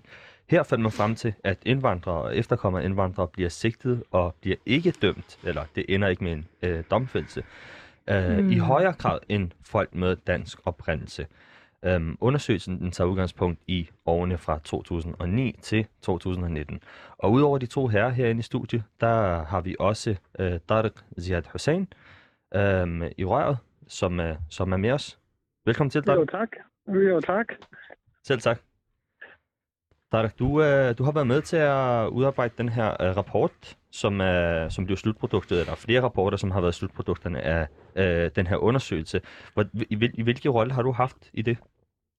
Jamen, øh, den måde, vi har tilgået øh, det her projekt på, som vi også meget ofte gør i forhold til vores undersøgelser, det er, at vi har haft en analytiker på, som har haft ansvaret for at gennemgå det her store datasæt, som vi har haft, der dækker over, som du selv øh, så fint sagde, øh, sigtelser og anholdelser for perioden fra 2009 til 2019. Og så har jeg primært siddet med den juridiske analyse, mm. altså øh, hvad siger dansk og international lovgivning omkring øh, brugen af etnisk profilering generelt, og, og har vi egentlig et egentligt forbud imod brugen af øh, etnisk profilering i dansk ret. Øh, og så kan man sige, at de to øh, produkter sammen udgør så øh, den her omfattende undersøgelse, som vi, øh, som vi har offentliggjort. Ja, og i, uh, ja, din rolle er jo som specialkonsulent ved, ved Institut for Menneskerettigheder. Det er jo sådan, at du, du har været med uh, til det her. Må jeg spørge dig sådan, uh, hvad er etnisk profilering, før vi overhovedet går videre med, med den samtale? Lige at kunne forstå, hvad det egentlig er. Ja, jamen det er jo både det er jo, øh, i virkeligheden et rigtig godt sted at starte med det, fordi det er jo noget, noget der hersker meget stor tvivl og forvirring omkring. Grundlæggende, hvis jeg skal kode det helt ned, så er etnisk profilering, det er, når politiet de anvender, Øh, det kan være etnicitet, national oprindelse eller hudfarve, øh, til at hvad hedder det, profilere øh, folk, uden at der er nogen saglig grund eller et konkret mistankegrundlag. Det betyder oversat til normal dansk, øh, at du faktisk gerne må bruge etnicitet som, øh, som et kriterie i visse tilfælde, hvis der er en konkret mistanke, eller en person har udvist en eller anden øh, hvad hedder det, mistænkelig adfærd, eller du udsender et signalement, så må du gerne bruge i visse tilfælde etnicitet som markør, men det må aldrig nogensinde være det, der er den udslagsgivende grund til, at du stopper en person, og det må aldrig stå alene. Så hvis vi skal prøve at gøre det sådan helt øh, konkret, lad os bare sige, at politiet de, øh, gerne vil udsende til en så må de ikke skrive, at øh, vi søger en mand med mørk hudfarve mm. på Nørrebro, punktum.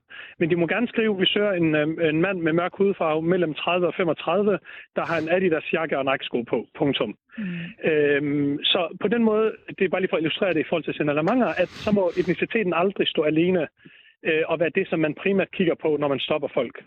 Ja, og, og kan man egentlig bevise det? Altså kan man bevise, at din politimand har etnisk profileret? Det er, jo, det, er jo, det er også i virkeligheden et godt spørgsmål, og det er også derfor, vi har valgt at indrette vores undersøgelser, som vi har, fordi det er jo meget sjældent, at, øh, og i virkeligheden er det jo også udtryk for, at politiet, at de, når etnisk profilering foregår, så foregår den oftest ubevidst fra øh, den betjent, der, der måtte øh, føre den ud i livet. Mm. Og det er jo sjældent, at man får at vide, at jeg har stoppet dig, fordi at du øh, har sort hår eller øh, mørke øjne. Så det vi har gjort for ligesom at forsøge at undersøge, for at efter bedste evne at undersøge, om det her var et problem, det var jo at kigge på den her store mængde af data over tid, og så sige, jamen når vi kan se, at der er så stor og markant en forskel i forhold til, hvilken identitet du har, om du så bliver sigtet, og det så fører til dom, så må det være udtryk for, at man i højere grad stopper i det her tilfælde etniske minoriteter, uden at der faktisk er noget at komme efter. Mm. Og det læser vi som udtryk for, at der højst sandsynligt øh, finder etnisk profilering sted. Okay, og altså, hvad, hvad gør den her rapport så også egentlig klogere på? Du kommer lidt ind på det der, men hvad, hvad gør den også klogere på? Hvad, hvad er der nyt ved, ved de her tal, som, øh, som I er op med? Ja, altså den her undersøgelse er jo, så vidt vi har kendskab til, den mest omfattende af sin slags i, i Danmark. Og, og i virkeligheden så etablerer den jo, at etnisk profilering er et, øh, et problem i dansk politi, og, og dermed håber vi jo, at den ligesom kan lægge op til en, en debat og en samtale. Det, det er virkelig vigtigt at anføre, at det her med etnisk profilering er ikke noget, der er særligt for dansk politi. Altså vi ved fra talrige undersøgelser fra lande, som vi almindeligvis sammenligner os med i både Norge og Sverige og USA og andre steder, mm. at etnisk profilering er et strukturelt problem næsten alle steder. Og i virkeligheden håber vi, at, at politiet læser det som, at vi ikke anklager dansk politi for at være særlig slemt på den måde, men at det i virkeligheden er udtryk for, at vi vi alle sammen som mennesker har indbygget nogle fordomme og nogle stereotyper. Og øhm, det, der så gør det ekstra kritisk, når det kommer til politiet, det er, mm. at fordi der er tale om den udøvende magt, og fordi at politiet i Danmark har et magtmonopol, så er det ekstra kritisk og ekstra vigtigt, at vi sikrer, at de fordomme og stereotyper ikke kommer til udtryk ved, at man stopper borgere, som ikke har udvist en mistænkelig adfærd. Ja. Og den, den her øh, etniske profilering, den er jo ret, hvis jeg tager fejl, ulovlig. Yes, det er korrekt. Okay, er, er der overhovedet sager, hvor man øh, hvor det ender øh, med noget som helst? Kender, har I kendskab til nogle sager, hvor, hvor en politimand øh, bliver reprimeret eller får, har nogle konsekvenser for etnisk profilere? Øh, meget, meget få. Altså hvis, mm. hvis vi generelt kigger på de sager, øh, i Danmark der er det sådan, at øh, det, der hedder den uafhængige politiklagmyndighed, mm. de behandler øh, langt de fleste typer af sager, uden at gå ind i hvilke kategorier. Og, og når vi kigger på øh, antallet af sager over tid, så er det meget, meget få og det er endda endnu færre af dem, der handler om øh, etnisk profilering. Og det, det ser vi jo også i virkeligheden som udtryk for. Er det, det fordi, første, man ikke har... er så god til at anmelde det, eller er det fordi, at det bare ikke munder ud i noget, når folk anmelder? Mm, det er for det meste nok det første. Altså, det er en kombination af, at vi har et meget kompliceret politiklagesystem i Danmark. Ja. Og for det andet, så tror jeg også, du, du berørte det måske også for lidt siden, at det er så svært at bevise. Så jeg tror, der er mange, der tænker, øh, jamen ved du hvad, det er lige meget, for jeg kan alligevel ikke bevise det, det er ikke hovedpine værd. Ja. Øh, og så er der nok også mange, der slet ikke ved, at de faktisk har den klageadgang. Øhm, og det er også derfor, en af vores anbefalinger jo går på, at man skal indføre en, en sådan kvitteringsmodel, som man jo også kører med i for eksempel England, hvor hver gang de politiet de stopper dig, uanset hvad grunden er, så skal du ligesom få en kvittering for, at du er blevet stoppet, og med mm. den skal der også være øh, et overblik over de klagemuligheder, som du har. Ja. Øh, det håber vi for det første kan anspore folk til i højere grad at klage, mm. men også i virkeligheden give os endnu bedre data for i fremtiden at kunne vurdere, øh, hvor mange er der med, med anvendelsesbaggrund, der faktisk bliver stoppet. Så I ønsker, der, der er et felt, eller der er på en eller anden måde, fordi nu, nu er det jo allerede sådan, når man bliver stoppet af politiet, så bliver det jo registreret, øh, selv hvis man ikke bliver øh, sigtet. Kan det, lille, det, det, med et lille men, det er faktisk sådan, at øh, hvis der er to, der er jo forskellige måder, du kan blive stoppet på af politiet og blive sigtet eller anholdt. Ja. Men, og, de, og de fleste ting registrerer vi i Danmark med undtagelse af to ting. Vi registrerer ikke, når folk de bliver stoppet i forbindelse med en færdselskontrol. Altså politiet de har ret til at hive en hvilken som helst side til side, og så foretage en, en kontrol af bilen udefra, og så tjekker, øh, registrerer vi heller ikke, når politiet foretager det, der hedder en identitetskontrol. Mm. Politiet har jo ret til at stoppe hvem som helst på gaden, og så spørge efter dit navn og, og CPR-nummer. Øh, og det registrerer vi heller ikke. Mm. Og, og i virkeligheden synes vi også, det er, det er lidt bekymrende, fordi der kunne jo potentielt gemme sig nogle meget store mørketal. Altså, Ja. ja. øh, jeg tror ikke, det er, man kan afvise, at hvis vi faktisk havde de registreringer og de data, så kunne man måske forestille sig, at tallene var endnu højere Mm. i forhold til, hvem politiet stopper i, i det daglige. Hvad er det, som I så hos Institut for Menneskerettigheder så har, har skrevet eller konkluderet af an- anbefalinger til, til politiet, at de skal, de skal gøre?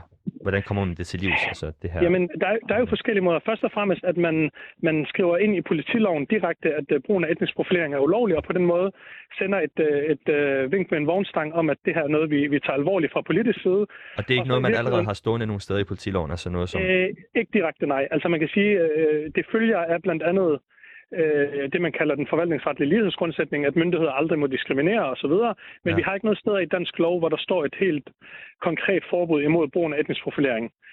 Øhm, så det er det første skridt. Det andet er den her kvitteringsordning. Og det tredje, som jeg og vi tror i virkeligheden rykker allermest, det er, at politiet indfører noget af den øh, bias training, som man øh, har begyndt at have rigtig meget af i USA, altså hvor man går ind og arbejder med nye og også øh, gamle betjente i forhold til at få dem til Er, at det- er, det, er det konfrontere. ikke lidt ekstremt at sammenligne med USA? Det, det tror jeg, mange øh, kan komme til at tænke automatisk, Mm, fordi der tænker vi sådan George Floyd og så videre. Det er jo sådan... Helt sikkert. Jeg tror, at der er ikke nogen tvivl om, at selvfølgelig kan vi ikke sammenligne øh, tilstanden af dansk politi med amerikansk politi, og det er heller ikke min øh, påstand, men jeg tror, Nej. vi kan, vi kan lære meget af den måde, man tilgår øh, og forsøger at forebygge de her ting i USA, fordi man er så langt længere fremme, end vi er i, i Danmark og i andre lande. Mm. Så det her med i virkeligheden at gå ind og arbejde med de enkelte betjente, og, og give dem, forsøge at give dem nogle værktøjer og få dem til at kigge ind i forhold til at konfrontere egne øh, fordomme og stereotyper, sådan at når de står ude på gaden eller kører i en patruljevogn, så har de det liggende i baghovedet, at vi skal huske, at når vi øh, profilerer folk, så må etnicitet ikke være en af grundene. Øh, så det er jo på den måde det, det lange seje træk, øh, jeg tror skal til, hvis vi ja. for alvor skal rykke. Men har politiet ikke allerede den træning? Jeg mener i hvert fald, at de har det i løbet af politiskolen, men har, har det det ikke også efterfølgende? Altså hvor man, hvor man lærer, at man ikke skal profilere på baggrund af etnicitet og andre ting.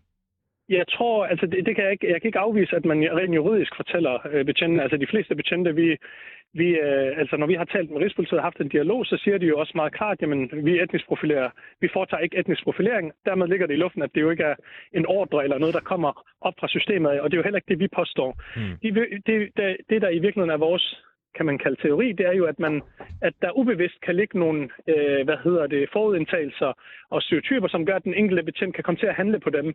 Altså Mm. handler det ikke om, at den enkelte betjent er racist på nogen måder, men det handler om, at vi alle sammen som mennesker har nogle indbyggede fordomme og stereotyper. Ja. Så er spørgsmålet, hvordan sikrer Ja, vi, at vi ikke handler den, på dem? den pointe står klart, uh, der, men, men nu tænker jeg, jeg har jo fulgt med her de seneste par dage i medierne med, ja. Med hvordan dækning har været af den her rapport fra diverse medier. Og altså, I ønsker jo samarbejde med, med, øh, hvad hedder det, med dansk politi, hvor, ja. Hvor man ligesom øh, kommer med nogle løsningsforslag og håber på, at det gør nogle forskelle og kunne dokumentere, at det gør en forskel i andre steder, så må ikke det også gøre det her. Ja. Kommer den her rapport ikke til at fremstå som, at dansk politi er racistisk? Det er det Øhm, udtryk, som, som udadtil øh, bliver læst. Det håber vi selvfølgelig ikke. Altså, vi, vi har gjort rigtig, rigtig meget ud af at have og fortsat have en, fortsat, en, en, en tæt dialog med øh, netop Rigspolitiet, og, og vi har også gjort rigtig meget ud af i vores øh, sprog i rapporten, og den måde, vi også har præsenteret den på, netop også at præsentere alle de forbehold og de nuancer, der er, og netop sige, at det her handler ikke om, at der kommer en eller anden ordre op fra, men Mm. det handler om noget andet mere strukturelt, som er det, vi gerne vil i dialog med jer om. Øh, fordi ellers har det været let for os at udpege politiet eller køre med en, en meget mere øh, hvad hedder det, sensationspræget overskrift, hvis det var det, vi ønskede. Men vi ønsker faktisk at, øh, at oprigtigt hjerte og indgå i en dialog med Rigspolitiet for at kunne komme det her til livs. Mm. Så lad mig stille dig her det, som det sidste spørgsmål. Hvorfor tror mm. Du, at, øhm, at dansk politi har været lidt, lidt bagud i forhold til... Øh, jeg læste, at du har sammenlignet med norsk politi og politi andre steder i Europa, hvor man har øh, den her bias-træning, øh, som du refererer til. Hvorfor tror du, man har været ja. Ja. lidt bagud med det herhjemme? Det er jo et godt spørgsmål, og det ved jeg ikke, om jeg, om jeg har lyst til at spekulere i, men jeg kan jo, øh, kan man sige, tørt konstatere, som du også siger, at når vi kigger på vores nabolande og lande, vi ellers sammenligner os med, så har der været en både øh, politisk og også politifaglig erkendelse om, at øh, etnisk profilering det udgør et problem, som man skal gøre noget ved. Mm. Øh, og det håber vi, at, at deres danske kollegaer også kan, kan lære af herhjemme. Mm.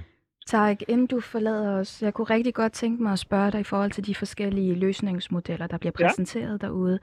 Øhm, hvor står Danmark i forhold til kamera på politi? Og Øh, det nu- som løsnings... det her er, det er ikke umiddelbart mit felt, og jeg ved heller ikke, om det er noget, som vi tidligere har beskæftiget os med på instituttet.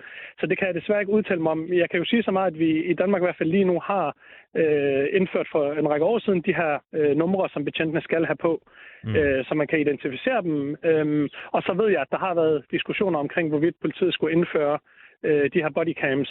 Men, øh, men hvor den diskussion står, det har jeg desværre ikke øh, kendskab til. Mange tak. Tak for, for at være med. Tarek, øh, Det, Ziad det var Hussein. så let. Det var så let. Ha' en god dag. Ja, i lige måde, Tarek. Ha' det godt. Hej hej. Hej. Så er vi tilbage i studiet med de to herrer. Abdurrahman Mustafa, debattør og skuespiller, og Haysam Tarat, øh, artist. Yes. Um, dreng, kunne I, kunne I genkende noget af det her? Altså, har, kan I relatere til noget af det, som, som Tarat øh, refererer til? Altså noget af det her, noget af den etniske profilering af nogle art. Kan I relatere til det? Ja, altså helt klart, jeg kan sagtens relatere til det. er det mig? Ja. To sekunder. Haysam, kan du relatere Ja. til, til noget af det her? Så nu er I, Ja, jo, altså, det, vi det, altså, altså, er altså, i princippet har jeg, jeg har oplevet, jeg har selv oplevet på egen krop, før, Ja. ja. hvor jeg blev stoppet. Øhm, altså sådan, så spørger jeg, hvad, hvad, hvad er årsagen til, at jeg blev stoppet? Mm. Øh, de siger jeg bare, det er bare sådan en rutinecheck, og det er altid rutinecheck, der, der, det, det er det nemme kort at trække op, ikke? Ja. Det er rutinecheck. Og så, så, så kan jeg høre i radio, altså når de snakker sammen, det siger, at øh, øh, vedkommende er associeret med bander, altså jeg er, selvom mit arbejde går ud på at få folk væk fra banderne, men de siger, at jeg er banderelateret, og så siger de, at det er både øh, relateret til LTF og Brothers og sådan nogle andre. Hvis man bare har lavet en lille smule øh, lektier, så ved man, at man kan ikke være relateret til begge grupper på en gang. Ej, Der, det der, der, der, der, der der er sådan, der bekriger hinanden. Mm. Øh, så jeg, jeg tror bare, det bliver sådan en, en standard ting, man siger. Mm. Det var det samme fejl, de lavede med ham, der blev skudt i øh, Åboulevarden i halsen, hvor man gjorde ham til banderelateret, og hans relation til bandemiljøet var jo netop, at han fik folk ud af det. Mm. Øh, det, det er det samme, der sker med dig, Ja. at man kalder Ja. dig for banderelateret. Det er en Jeg forstår, fejl. jeg forstår det virkelig. Altså, ja, etnisk profilering er en realitet i Danmark. Øh, Jeg ved godt, at Institut for Menneskerettigheder ikke kan komme ud og give den her konklusion, men rapporten er jo en konklusion på det her. Problemet er, at som uh, Tarek siger, at de må ikke bruge det som et udslagsgivende årsag, men det er jo netop det, det gør, især når de bruger begrebet, jamen det er rutinecheck, øh, hvor du tænker, altså sidst jeg blev stoppet, det er to-tre måneder siden, og der spurgte jeg, altså jeg kører på Åboulevarden, og så spotter jeg ham ved siden af mig, og hans Mm. øjne, de popper helt op, når han ser mig. Mm. Kører bag mig og stopper mig, uden at han når at tjekke nummerpladen. Hvad har jeg gjort?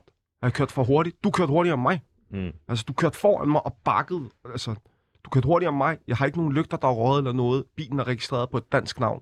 Altså en dansk kvinde. Så hvad er problemet? Du er rutinecheck. Øhm, og det her, det er et problem, som øh,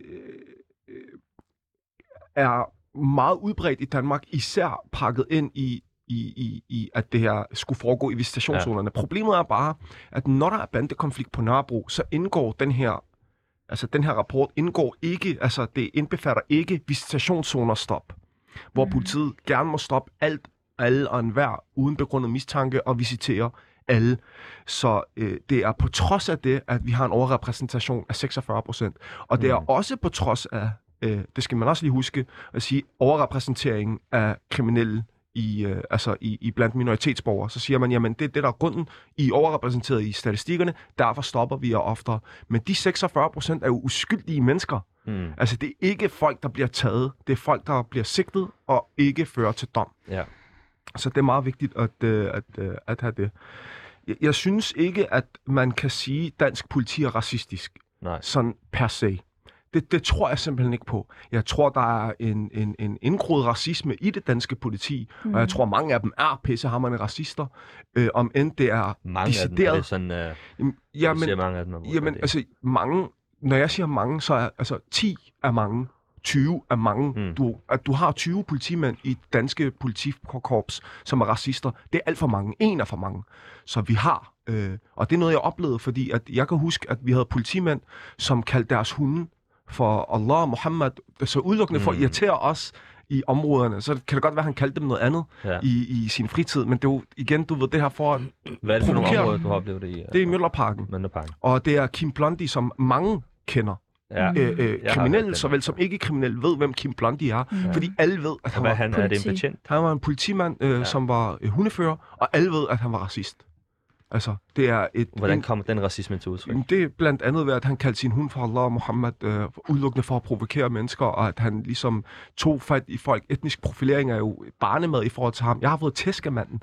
Altså, jeg har fået tæsk af rigtig mange politibetjente, men det er så en helt anden diskussion. Nå, Mm. Altså, det her med vold i politiet er en helt anden diskussion. Lad os snakke om etnisk profilering. Mm. Øhm, der er det bare vigtigt at sige, at jeg tror ikke, det danske politi i helhed er, er racistisk. Tværtimod, jeg tror faktisk, at der er større, sådan, altså en større mængde af politimænd, der er oprigtige. Og, Mm. men, men samtidig så tror jeg også, at så der det var også ligger... nogle venskabelige lokalpoliti, som... Ja, ja, selvfølgelig. Selvfølgelig. Ja. Dem er der mange af endda. Altså, dansk politi har helt klart nogle gode idealer. De er også nogle gode mennesker, de fleste af dem. Mm. Mm. Og de ønsker der oprigtigt noget godt. Altså, jeg kan ikke sætte tal på, hvor mange politimænd, i, om end det var bandeenheden, normale politi, Ja. øh, øh, til antiterror, eller hvad jeg nu er blevet stoppet af, som har prøvet at få mig ud af miljøet, da jeg var der. Ja. Oprigtigt, altså bekymret for mig, og spørge, hvorfor, hvorfor er du i det her? Skal vi ikke hjælpe dig? Eller andet? Så er der nogen, der har været totalt egoister, og sådan, "Kan- skal du ikke lige være min meddeler, så kan jeg hjælpe dig, og sådan noget der. Altså, Mm. så, men, men de har nogle gode idealer, synes jeg selv. Øh, jeg har jo selv prøvet at øh, befri nogle, øh, nogle børnefamilier fra, fra et øh, fangenskab, og så, altså, i min fritid, hvor politiet har sådan, klappet mig på skulderen, og sådan, du ved. Ja. Man har øh, menneskegodheden til fælles. Vil du ikke forklare øh, fangskab og så videre? Man tænker, Danmark? Hvad, hvad?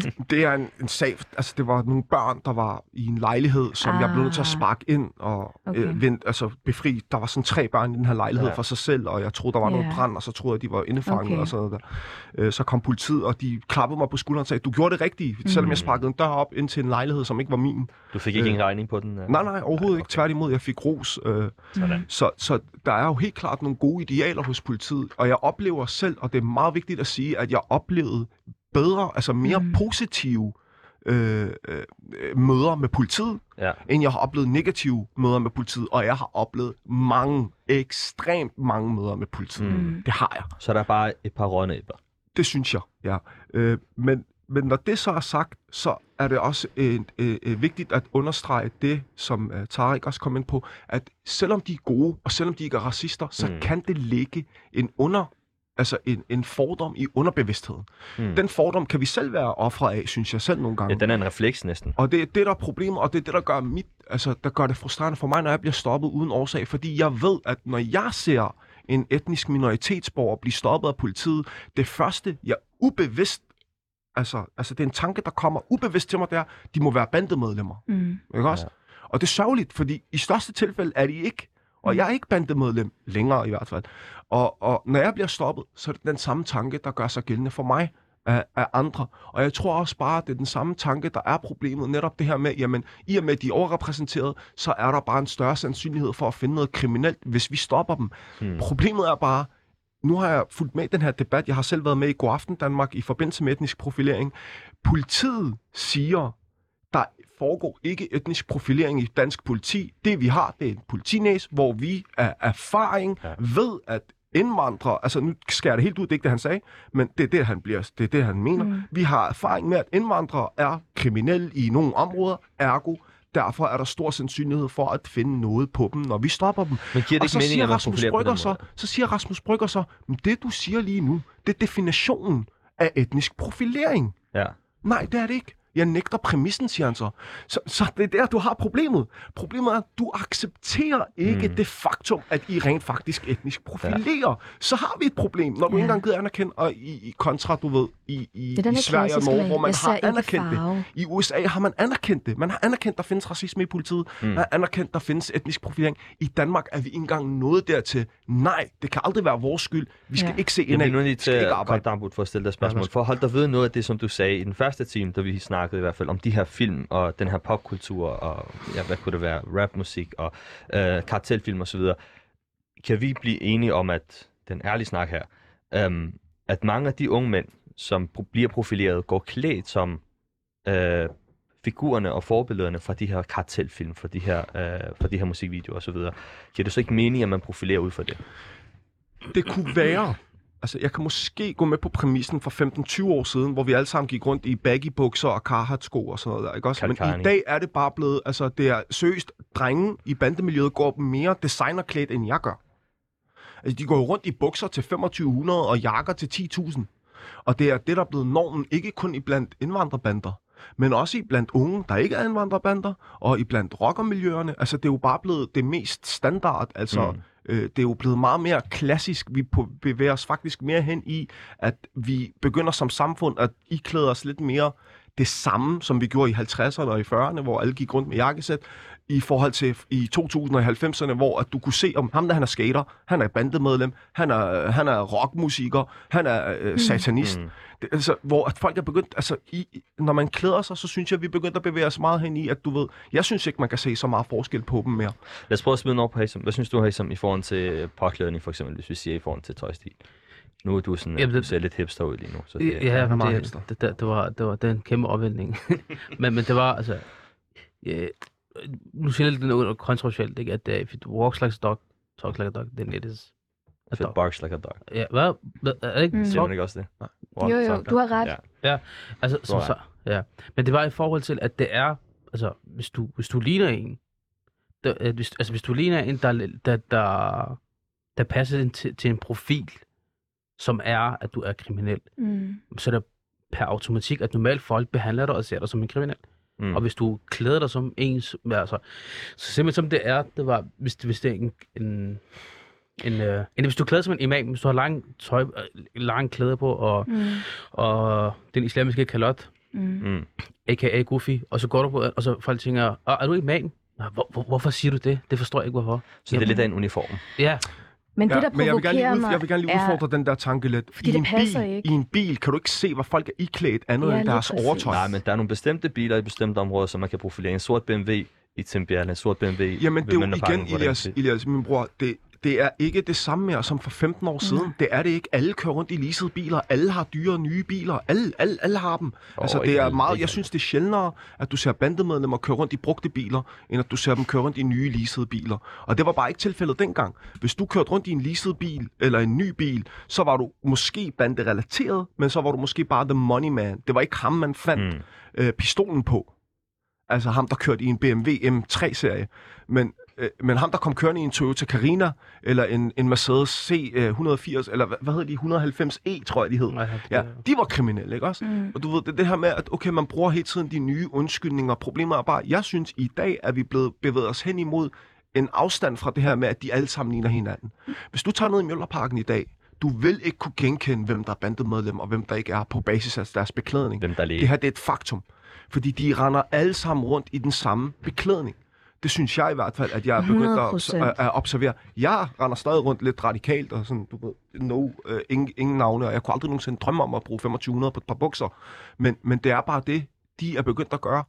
Øhm, så hvad er det nu? Så må man ikke uh, rende rundt i d Hvad så hvis jeg... Men kan man så hvis ikke sige, at det nye så er, at dem, der går i så dyrt tøj, jamen det giver jo god mening, der er et link mellem det, og at du bor i en boligblok, og at du så går i, i uh, 2500 kroner Nej, fordi at forretningsmænd gør det samme. Jeg bliver virkelig tager noget- provokeret Ja. af øhm, hele den idé, hele det narrativ Ja. og omkring, at, øh, at, det er, øh, om- at det bare skulle være påklædning, eller at det skulle være, hvilken bil du kører.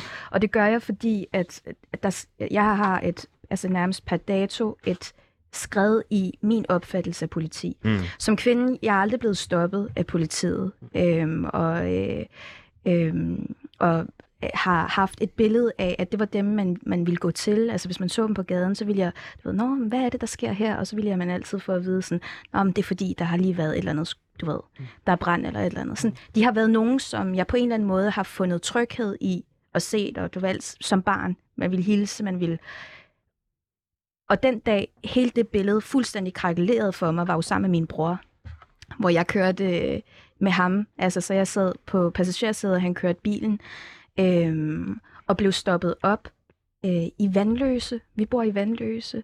Øhm, og tonen havde jeg aldrig nogensinde oplevet.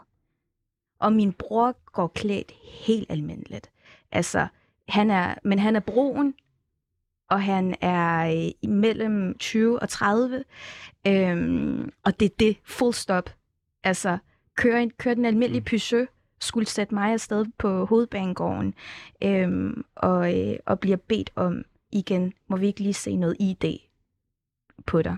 Mm. Øhm, og når jeg så spørger ham, efter at vi har gjort det, og jeg siger, Nå, men det er fordi, han sætter mig af, og jeg skal videre til noget andet, og så er de sådan, ja, okay, kør forsigtigt, og så kom vi videre, så får jeg at vide, det her det er da ikke, du ved, jeg, jeg sidder med en, en enorm følelse af at være blevet fuldkommen krænket. Hvorfor snakker de ned til os? Hvorfor, hvorfor kiggede han sådan? Hvad, hvad sker der for den der tone? Hvad sker der for den der magtdynamik? Og du ved, han var bare fuldkommen stille, og der skulle slet ikke sådan... Hvor, hvor blev der den der helt almindelige konversering, og hej, og går det godt, og så videre, mm. som, som, som jeg ellers normalt ville have refereret til. Øhm, eller sådan, øh, ville, du ved, per automatik have været i, den oplevede jeg ikke, og så få at vide, det her, øh, det oplever jeg. Han sagde decideret, det oplever han flere gange om ugen. Altså din bror. Ja, Altså, og der og det har aldrig nogensinde været, altså, i, i, i vi, vi kommer fra det samme. Vi, vi er fra det samme miljø, og den har den samme baggrund.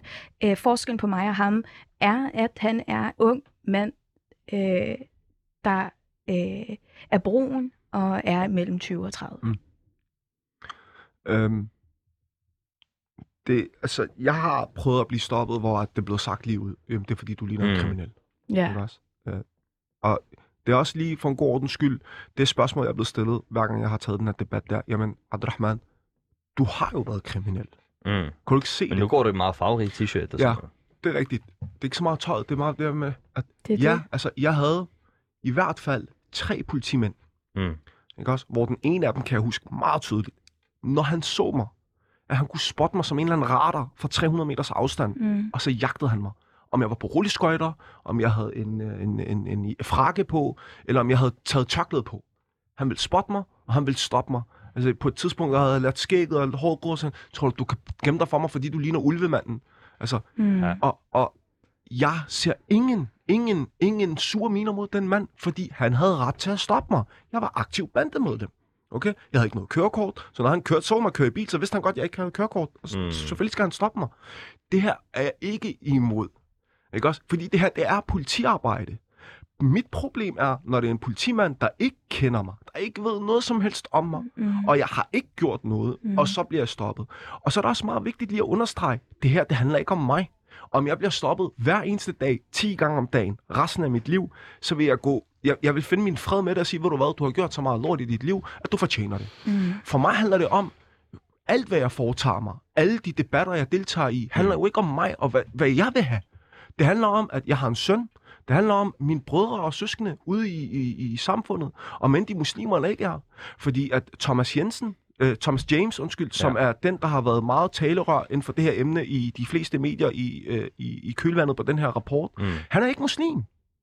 Nej. Ikke også? Men han er han ikke er muslim. adoptivbarn endda. Ja, og, men han bliver stoppet. Altså, manden er blevet stoppet syv gange på en dag i den samme bil. Mm. Så vi har Præcis. et problem. Der er ikke noget kun med islam at gøre her. Her har det noget at gøre med, det at det er alle minoriteternes problem. Der er også den Hvad? onde Var det ikke en rød cirkel. Ferrari, han kørte? Nej, nej, det er en hvid Tesla. Nå. Man kører en hvid Tesla. Ja. Hvilken, hvilken indvandrerbande har råd til en hvid Tesla? Ja. Eller hvil, hvem vil gøre Og det? det er nok dem, der har råd til en. Jamen, hvem vil gøre det? Altså, det, Ja, ja, ja. det kan jeg ikke se. Der er også den onde cirkel med, at når du bliver stoppet, og det bliver registreret, så ved politiet også, at blev stoppet forleden, så stopper vi ham igen. Ja, ved du, og, årsagen er? og jo flere gange man bliver stoppet, jo, jo større sandsynlighed er der for, at det er dig, der bliver stoppet næste gang. Ved du, hvad forklaringen er på Mhm. det, siger de? Jamen, grunden til, at vi stopper flere gange på en dag, det er fordi, at vi har erfaring med, at når du bliver stoppet en gang, så tænker du, jeg bliver ikke stoppet igen, og så går du hen i et eller andet lager og Mm. mm. bevæbner dig med en Kalashnikov, åbenbart. Det er Og så så, ved de- sindssygt. Altså, men syv gange på en dag kom oven altså. Ja. Ikke også? Så det her, det er jo ikke et problem, der kun vedrører mig, så det handler ikke om min bandefortid. Det handler om, at der foregår etnisk profilering ud i det danske samfund, og det er et problem. Hey, Skal vi... Ja. Ja, præcis. Haytham, hvad, hvad, nu, nu spurgte jeg en grund i forhold til det her med øh, kamera.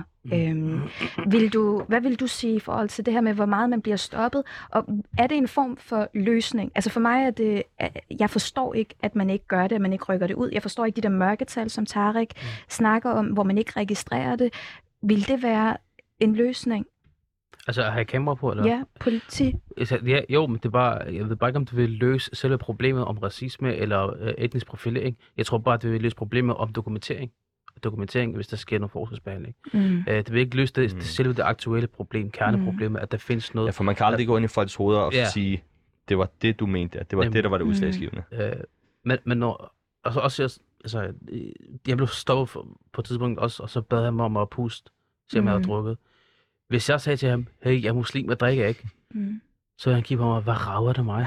Mm. Du skal bare puste. Mm. Jeg, jeg, jeg, altså, jeg synes, det er pinligt at sige til ham, hey, jeg er muslim, jeg drikker ikke. Jeg tænker, ved du hvad, bare giv mig, skal nok puste, fordi jeg ved, der er mange andre muslimer, der drikker og kører bil, som er blevet stoppet. Mm. Så, så, så bare det, man siger, altså det, man sætter den narrativ op, at muslimer kan, drikker ikke alkohol. mm. Alkohol. Det, det, Eller det, det, muslimer begår ikke fejl. Ja, muslimer. Ja, ja, det Mm. passer ikke jo. Så, så hvis jeg bliver stoppet, og, og jeg bruger det kort med, at jeg er muslim, jeg er Ja. praktiserende, jeg er pædagog, jeg er sådan, det, det, det virker ikke helt. Ja, ja. Øh, og det er bare ligesom i forlængelse af, der er, der er en bestemt type, man går efter. Hvis, Mm. Så, så Abdelrahman han nævnte for eksempel Mjølnerparken. ja. Hvorfor er det, han nævner Mjølnerparken lige præcis? Mm. Ja. Jamen netop fordi, der, der, der sker noget i Mjølnerparken. Jamen hvorfor nævner man den her bestemte type med, med hoodie og hvad det end er? Jamen fordi Ja. der, man ser primært sådan ud, hvis man er, der, der er ikke nogen, der går i jakke, så tænker jeg, ved du hvad, nu skal jeg lige sælge et, et ton hash. Mm. Altså ikke i Danmark i hvert fald. Det, øh, det, det du sagde, Abdurrahman, i forhold til, at man anerkender slet ikke problemet. Mm. Mm. Øhm, der er, man siger også i forhold til, øh, der er ikke etnisk profilering, vi ser ikke farve, og vi må ikke notere det ned, og så videre, og det må ikke stå alene, som, som Tarek fik uddybet. Men der er jo, der er jo enstemmighed blandt alle minoritetsetniske, øh, specielt mænd, som oplever, at de bliver stoppet helt uprovokeret og ubegrundet. Ja. Så der er noget om snakken, man bliver bare ikke hørt.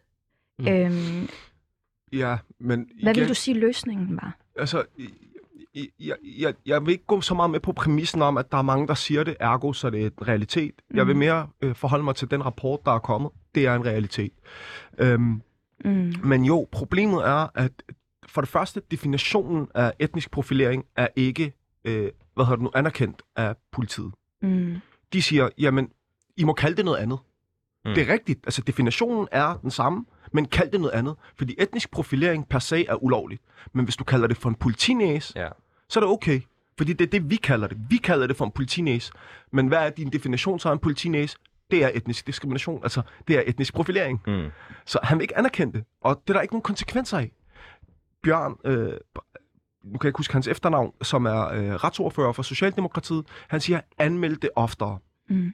Fint. Jeg kan godt sige, at dit forslag, øh, jeg ved ikke om, øh, eller det var dig, der nævnte det, det der med i England, at man kan få en kvittering, hver gang man bliver stoppet. Mm. Det tror jeg er, at vi kan få mere resultater af Ja, end øh, en bodycam, ja. fordi vi er heldigvis endnu i hvert fald ikke kommet derhen, hvor vi oplever politivold i samme grad som i USA og i England. ja. Men, Mm, det, Men det, er også, også en et god idé. problem. Men altså, problemet for, er bare, for i netop Danmark- adfærden, i og fordi Danmark det også er- eksisterer. Ja, men i Danmark er det hele, lige meget hvad, hvad for et emne det er, så vender det hele tilbage til kroner og øre. Ja. Det er ressourcer. Vi gider ikke at bruge ressourcer på det. Og i politiet er det så besværligt at bevise øh, etnisk profilering, fordi, øh, nu citerer jeg René Dahl, som er tidligere politimand og har skrevet Ja, bog. det må være Bjørn øh, Brandborg, som Ja, du lige præcis. refererer til. Ja, jeg vil kalde ham Bremsen, men det er så Trine. øh, så jeg forveksler dem lidt. Men René Dahl, han er politimand, tidligere politimand i narkoenheden og sådan noget der. Han siger i sin bog, at fordi han ikke kunne få et GPS-udstyr på grund af ressourcerne, Mm. så sagde han til politiet, at han havde en informant. Han fortalte, jamen jeg har en meddeler, undertegnet kan sige god for ham, og så fik han kontanterne. Det viser bare, hvor let, hvor let de her politimænd kan slippe afsted. Mm. Altså deres bevisførelse vægter så meget højere end mit og dit. Mm. Altså, han skal jo bare sige, nej, jeg stoppede mm. ham af rutinemæssige årsager. Jamen, var det etnisk? Nej, det er fordi, vi havde fået en anmeldelse om, at der var en, der lignede ham, mm. Som gjorde det. Men der er ikke nogen, der undersøger det. Der er jo ikke nogen, der går til bunds, fordi det er ressourcespil. Så er der ikke nogen, der siger, okay, den politimand, han er sigtet for etnisk profilering, øh, eller, eller øh, mistænkt for det. Han påstår, at han stoppede, fordi at han i radioen har fået en beskrivelse af mm. en, en gerningsmand, der ligner ham. Mm. Enten så vil vagthaverne stå med dem, fordi politiet alle ved, de står sammen, eller også så er der aldrig nogen, der vil dykke ned i det, og på den måde så vil vi aldrig nogensinde kunne bevise det, Mm. fordi ressourcerne ikke er til det. Mm. Og fordi at det er, altså du ved, politiet kommer, det er jo en eller anden form for en bande, har vi jo altid kaldt det. Ja. De holder bare sammen. Ja, ja. Det er Vi meget bliver nødt sjældent, til de at gider... cutte den her, Ambo. Det åbner op for en helt anden snak. Ja. Øhm, Og en Men, rigtig vigtig... øhm, Men det der med England og kvitteringer, det er en god idé. Yes, og vi bliver nødt til at cutte den her, og det har været en meget, meget interessant samtale, og vi kunne snakke meget mere længere om den, fordi jeg ved, øh, jeg har i hvert fald mere at skulle have sagt om den, men ja. Vi cutter den her og siger tak for den snak, fordi vi skal snakke om ugens Quran-vers.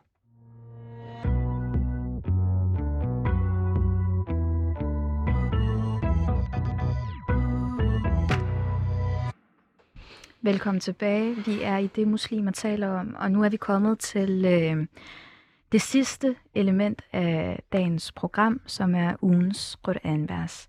Øhm, og øh, det har jo været en, øh, en, en, en vigtig samtale, men også en, øh, en hed samtale, øh, vi lige har haft vedrørende både mentalt helbred og etnisk profilering, og begge dele øh, har man jo ikke haft lyst til at, øh, at, at afbryde, fordi at man gerne vil komme dem til bunds. Øh, vi, øh, vi har med os øh, Haitham Dalit, forfatteren bag Effektudbrud, og Abdurrahman Mustafa, skuespiller og øh, debattør i det ganske land. Øh, velkommen til jer begge to. Jo, tak. Og øh, vi... Øh, Han skal lige, sal- han skal lige sige- sige salam alaikum. Så var jeg. Men det startede vi jo med. Øh, wa alaikum Kun én gang. salam. ja. Øhm, vi, øh, ja, det, jeg synes faktisk, jeg synes, jeg, jeg sidder tilbage med sådan en, øh, en, en følelse af, at øh, man vil rigtig gerne have, have, have hørt jer mere. Vi afsluttede den første samtale med at snakke om, øh, hvilke eksempler vi har på, hvordan øh, profeten, sallallahu alaihi wasallam, har, øh, Hmm.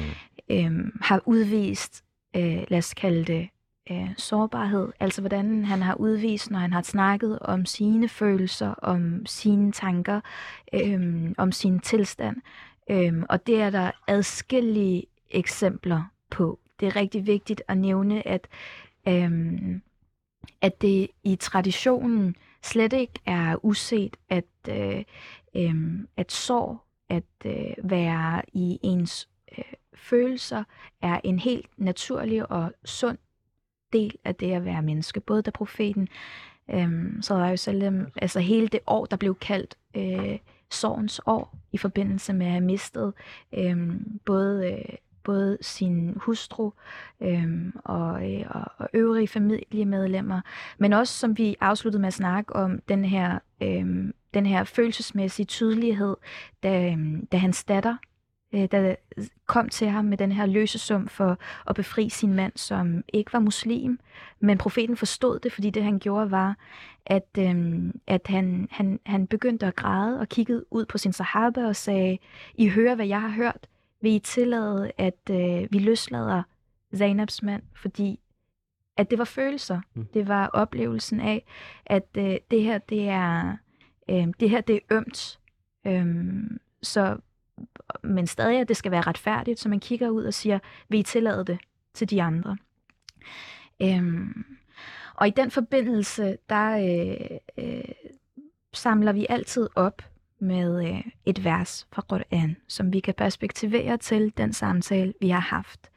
Og jeg har jo spurgt øh, vores gæster i dag, både spurgt, øh, hvilket vers vi skulle afspille, hvad der ville give mening i forhold til den her samtale, øh, hvor jeg spurgte dig, Haitham, og du har sagt øh, fra Surat Tauba, af 40, øh, som vi afspiller lige om lidt.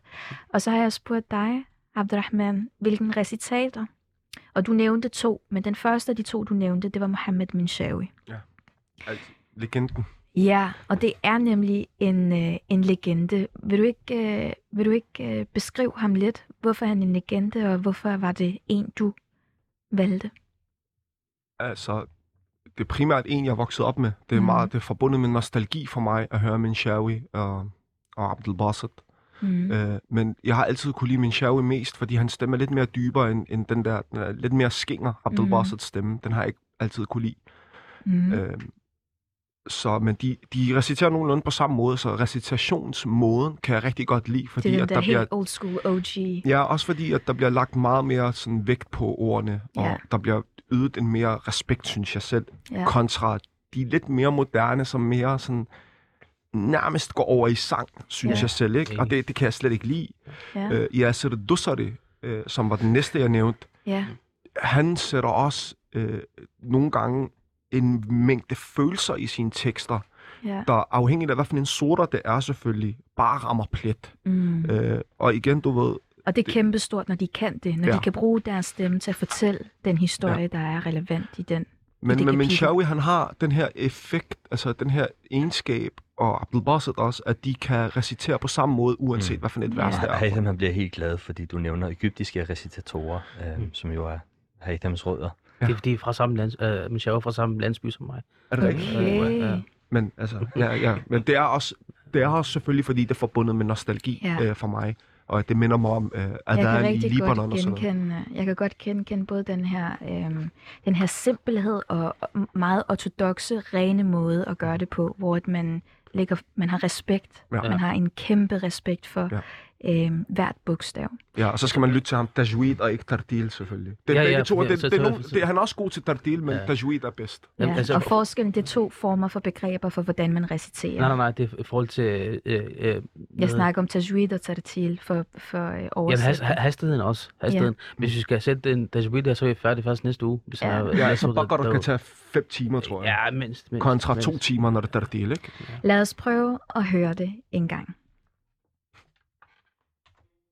إلا تنصروه فقد نصره الله إذ أخرجه الذين كفروا ثاني اثنين إذ هما في الغار إذ يقول لصاحبه لا تحزن إن الله معنا. فأنزل الله سكينته عليه وأيده بجنود لم تروها وجعل كلمة الذين كفروا السفلى وكلمة الله هي العليا والله عزيز حكيم Mm. Det var Tartil. Ja, det var. Og øh, vi valgte verset med udgangspunkt i et helt, en helt Specifik. Mm. del af, af det vers, som er La tahzan inna Allah ma'ana, Mm. øhm, som betyder, vær ikke ked af det, Allah er med os. Mm. Øhm, og det var dig, Hatham, der valgte det her vers. Verset er jo, at der er så mange delelementer ja. I det. Der er også hele det her med sakina. Sakina, som betyder ro. Øhm, og at, øh, at, at finde den her ro, som vi har snakket om rigtig meget i øh, begyndelsen af programmet. Hatham, vil du ikke øh, fortælle lidt om, hvorfor, øh, hvorfor det her vers betyder noget for dig? Det betyder noget for mig, altså forskellige aspekter. Det første aspekt var, øh, som jeg bed mærke i, at øh, verset siger, og han sagde til sin ledsager eller sin ven, vær Mm. ikke trist. Mm. Øh, det er, at man, at man kan tale om, om, om følelser. Allerede der, så profeten Muhammad sallam, vores profet, han viste følelser. Han talte, han fortalte, eller Abu Bakr, han fortalte ham, at hans, som var hans ledsager, hans, hans ven, han sagde, at jeg, jeg er bange. Altså, jeg er Mm. trist, jeg er ked af det, hvad gør vi? Og det er der, at profeten Muhammad sallam var stærk nok at fortælle, at, at Allah han er med os, uanset hvor vi er hen. Ja. Øh, Du siger stærk nok. Det er ja. Så fed en pointe, fordi. Ja. det, var, det var lige præcis spørgsmålet fra før. Øh, hvordan oplever vi eksemplet af, at, øhm, at dem vi ser op til, at vores profet, sallam og sahaba, er nogen, som var i stand til at tale om Ja, følelser. Ja. Og der siger du, at de var stærke nok til at Mhm, tale om det. præcis. Det var ikke en, en svaghed, det er tværtimod en styrke at kunne stille sig frem, og det var noget, som de gjorde i allerhøjeste grad. Men også, også når, vi, når, vi, når vi taler om profetens biografi, hver gang man taler om profeten græd, så bliver det nævnt i, i, i, i et menneskeligt sammenhæng. Ja. At han, han er blot et menneske, som Allah har nævnt i Koran, at er sandelig prof, er sandelig profet et menneske ligesom jer. Han føler, han tænker, han, han græder, han griner, og det er blandede følelser, man, man går igennem. Så allerede der, hver gang man taler om profeten, wasallam, i, i, hvor han græder, så bliver det nævnt i form af en, en, glorificering. Altså, Mm. man, man ophøjer ham, fordi han græd, fordi han havde følelser. Mm. Og ikke bare, det, var- det, var, det var ikke så mekanisk, at alt skulle gøres til punkt og prikke, mm. øh, uden videre. Det andet aspekt ved, ved det her vers også, at, øh, at, øh, at det er den her, det her håb, som, som, som islam giver en. Det her mm. håb, som, som enhver person, der har... Og lad os bare, lad os bare hvis vi fjerner religionaspektet, og man siger så, jamen, jeg har et håb i mit liv. Jeg har et formål i mit liv. Jeg har Mhm. noget, der giver mig trøst. Jeg har noget, der, der giver mig styrke, uanset om det er religion, eller hvad det end er, hvis man går til yoga, eller hvad det end er. Men det er, at man har noget at vende tilbage til, som giver en styrke og håb. Mm. Og det er det, man lærer fra det her vers, at du skal ikke være ked af det. Fordi at det er okay, at du er ked af det, Ja. men nu har vi brug for, at du bliver stærk Ja. for at komme videre. Og hvis man også ligesom tager sammenhæng, det var en grotte, det var på flugt, Ja. og han siger til ham, du skal ikke være ked af det, du skal Ja. ikke være trist. Så det er okay. Også et, et perfekt eksempel, profeten han viste følelser, det var, at han mistede sit barn, Mm. Ibrahim a.s. Uh, Ibrahim, uh, hvad sagde han? Han sagde, sandelig finder jeg af mit hjerte såret, og sandelig finder, finder øje, øje, mit øje tårer, Ja. og, vores, og mit savn til dig, Ibrahim, er, er, er, øh, er svær. Ja. Så han, han savnede, han græd, han viste følelser, han anerkendte, at der var et problem. Fordi folk, der fejrer det under også en, altså det er også en Under tæppet, ja, ja. det er forsvarsmekanisme, at man pakker det væk, så man ikke skal adressere det eller face it. Ja. Det er det, profeten han gjorde. Han lærer os at face en følelse og tale om det og adressere det, mm. så det ikke ligger bare der og bliver værre hver med tiden. Ja, mærk dem. Og, mm. altså, det er, man bliver også nødt til at øhm, øh, respektere sig selv som mennesker, respektere ens egne følelser, fordi du har følelserne en grund. Hvis du mærker vrede, hvis du mærker, øh, at du er glad, hvis du mærker, at du er ked af det, øh, så, så, så dyk ned i det, Ja. fordi din krop fortæller dig noget. Ja. Øhm, Præcis. og, og den her sakina, som vi snakker om, den her ro, altså, og det er jo også fra Allah. Mm. Man skal også huske på, at øhm, det, man er skabt med, kommer fra Allah. Så, så der er ikke nogen, altså du, kan ikke, du skal ikke tilsidesætte det. Det er en gave, det er Mhm. et værktøj til at dykke ned i nogle ting, du har brug for at finde ud af. Absolut. Men, øh, bare se, øh, hvad skal jeg vide, så men, men, men det var også, også i forhold til, at øh, hver gang der er blevet talt om følelser sådan i, i, i Koran, glæde, sorg, hvad det end er, så, så der er aldrig blevet talt om, at det her det er en negativ følelse. Mm. Fordi man har jo lov til at føle, som man føler, og man har lov til at, til Ja. at udforske Ja, øh, de, de, de følelser, man har. ja. Øh, hvis man tager... Hvis man, at, Mm. Ja, men der, ja, øh, jeg har tit ofte talt med folk, hver gang de skal tale om deres følelser, så Mm. tænker jeg, okay, jamen, jeg finder det, jeg gerne vil finde i profetens biografi, ja. som skal passe overens med, hvad jeg føler lige nu. Mm. Mm. Øh, hvis man gerne vil være macho, så siger man, ved du hvad, profeten han var macho, han talte ikke om følelser. ja, Så, så, så finder man, det en del af hans biografi, som passer til, hvad man gerne selv søger. ja. Jamen, de folk, der er sårbare, de tænker, profeten han græd, han, han, han gjorde sådan der. Jamen, hvis man Mm. tager profeten som en helhed, og hans biografi og hans livshistorie, så finder man, at det komple- komplette menneske havde følelser, talte Ja, om det, han var hård, han var... Så- Og det der stereotype billede, altså Mm. jeg læste en undersøgelse af, at det stereotype billede af, hvordan en mand skal være mand og ikke tale om følelser, slår mænd ihjel. Ja. Fordi at det her med at pakke tingene væk, ikke at kunne udtrykke dem, øhm, er noget, som, som øh, volder enormt meget smerte og enormt mm. mange problemer. Ja. Øhm, og, øh, og der er jo flere ting i det. Altså, der er jo også, der er også, hvordan man er tilknyttet. I snakkede begge to om det her med forholdet til forældre, til mor og til far osv. Og tilknytningsmønstre er også helt afgørende i forhold til, om man er opsøgende, eller om man er afvigende, om man møder øhm, andre på, altså, øh, med åbent sind. Mm. Øhm, Abdurrahman, hvad tænker du i forhold til det her med, med eksemplerne fra... Øh, fordi du, du fik spørgsmålet tidligere i forhold til, hvordan, hvordan er din, dit indtryk af, at de var omkring at åbne op om, hvordan man havde det? Øhm, Det, det ved jeg ikke. Altså, jeg kan ikke genkende sig til det, Ilias siger. Øh, og så synes jeg også bare... Øh, øh, undskyld, hej Sam. Magter Yes. det ikke, mand. Jeg synes, Øh, jeg synes ikke, det er okay. Men generelt så synes jeg bare, at man skal øh, anskue Altså, vi som muslimer har en overbevisning om, at profeten salam kom som menneske af en årsag. Og det Ja. var, at vi skulle kunne spejle os i ham. Ellers havde Allah sendt en engel. lige og at man præcis. skal stoppe med det her. Jeg siger ikke, at det er det, der er tilfældet, men man skal stoppe med at prøve at guddommeliggøre sig selv og, og, og prøve at virke, som om man ikke har følelser. Ja. Det er en del af din skabelse. Du har følelser lige så vel, som det kan gøre ondt på dig. Du kan bløde ligesom en kvinde, og du kan græde ligesom en kvinde. Og så skal man bare embrace it, øh, og så, du ved, gøre alt med måde, ikke? Ja. Man skal jo heller ikke rende som mand, synes jeg. Nu er det mig, der er macho, og rende rundt og så pive hele tiden. "Øh, hvad, hvad, nu er det sket det her, og nu kørte jeg galt. Og sådan. Men man skal kunne snakke om det i hvert fald, ikke? og anerkende, at man har dem. Mm. Det synes jeg er et øh, rigtig sundt og sted at lande samtalen. Ja. Tusind tak til jer i hvert fald for at have åbnet op om jeres meget personlige oplevelser, både med politi og med jeres eget mentale. Tak for, at vi måtte komme. Jo, tak, tak for at komme. Det var Super hyggeligt. Jeg Og jeg hedder sige, Heisam, øh, bare, til, bare til folk derude. Jeg hedder Heisam, og ikke Elias. Ja, hej som Talat artist. Tak for at være med og debattør og skuespiller Abdurrahman Mustafa, a.k.a. Abud. Tak for at være med, og tak for en god snak, de her. Um, og tak for at lytte med derude til det, muslimer taler om. Mit navn det er Elias Ramadan. Og mit navn er Zainab Nasrati. Programmet her det er tilrettelagt ved hjælp af Asia Ahmed og programredaktør Omar Al-Khatib.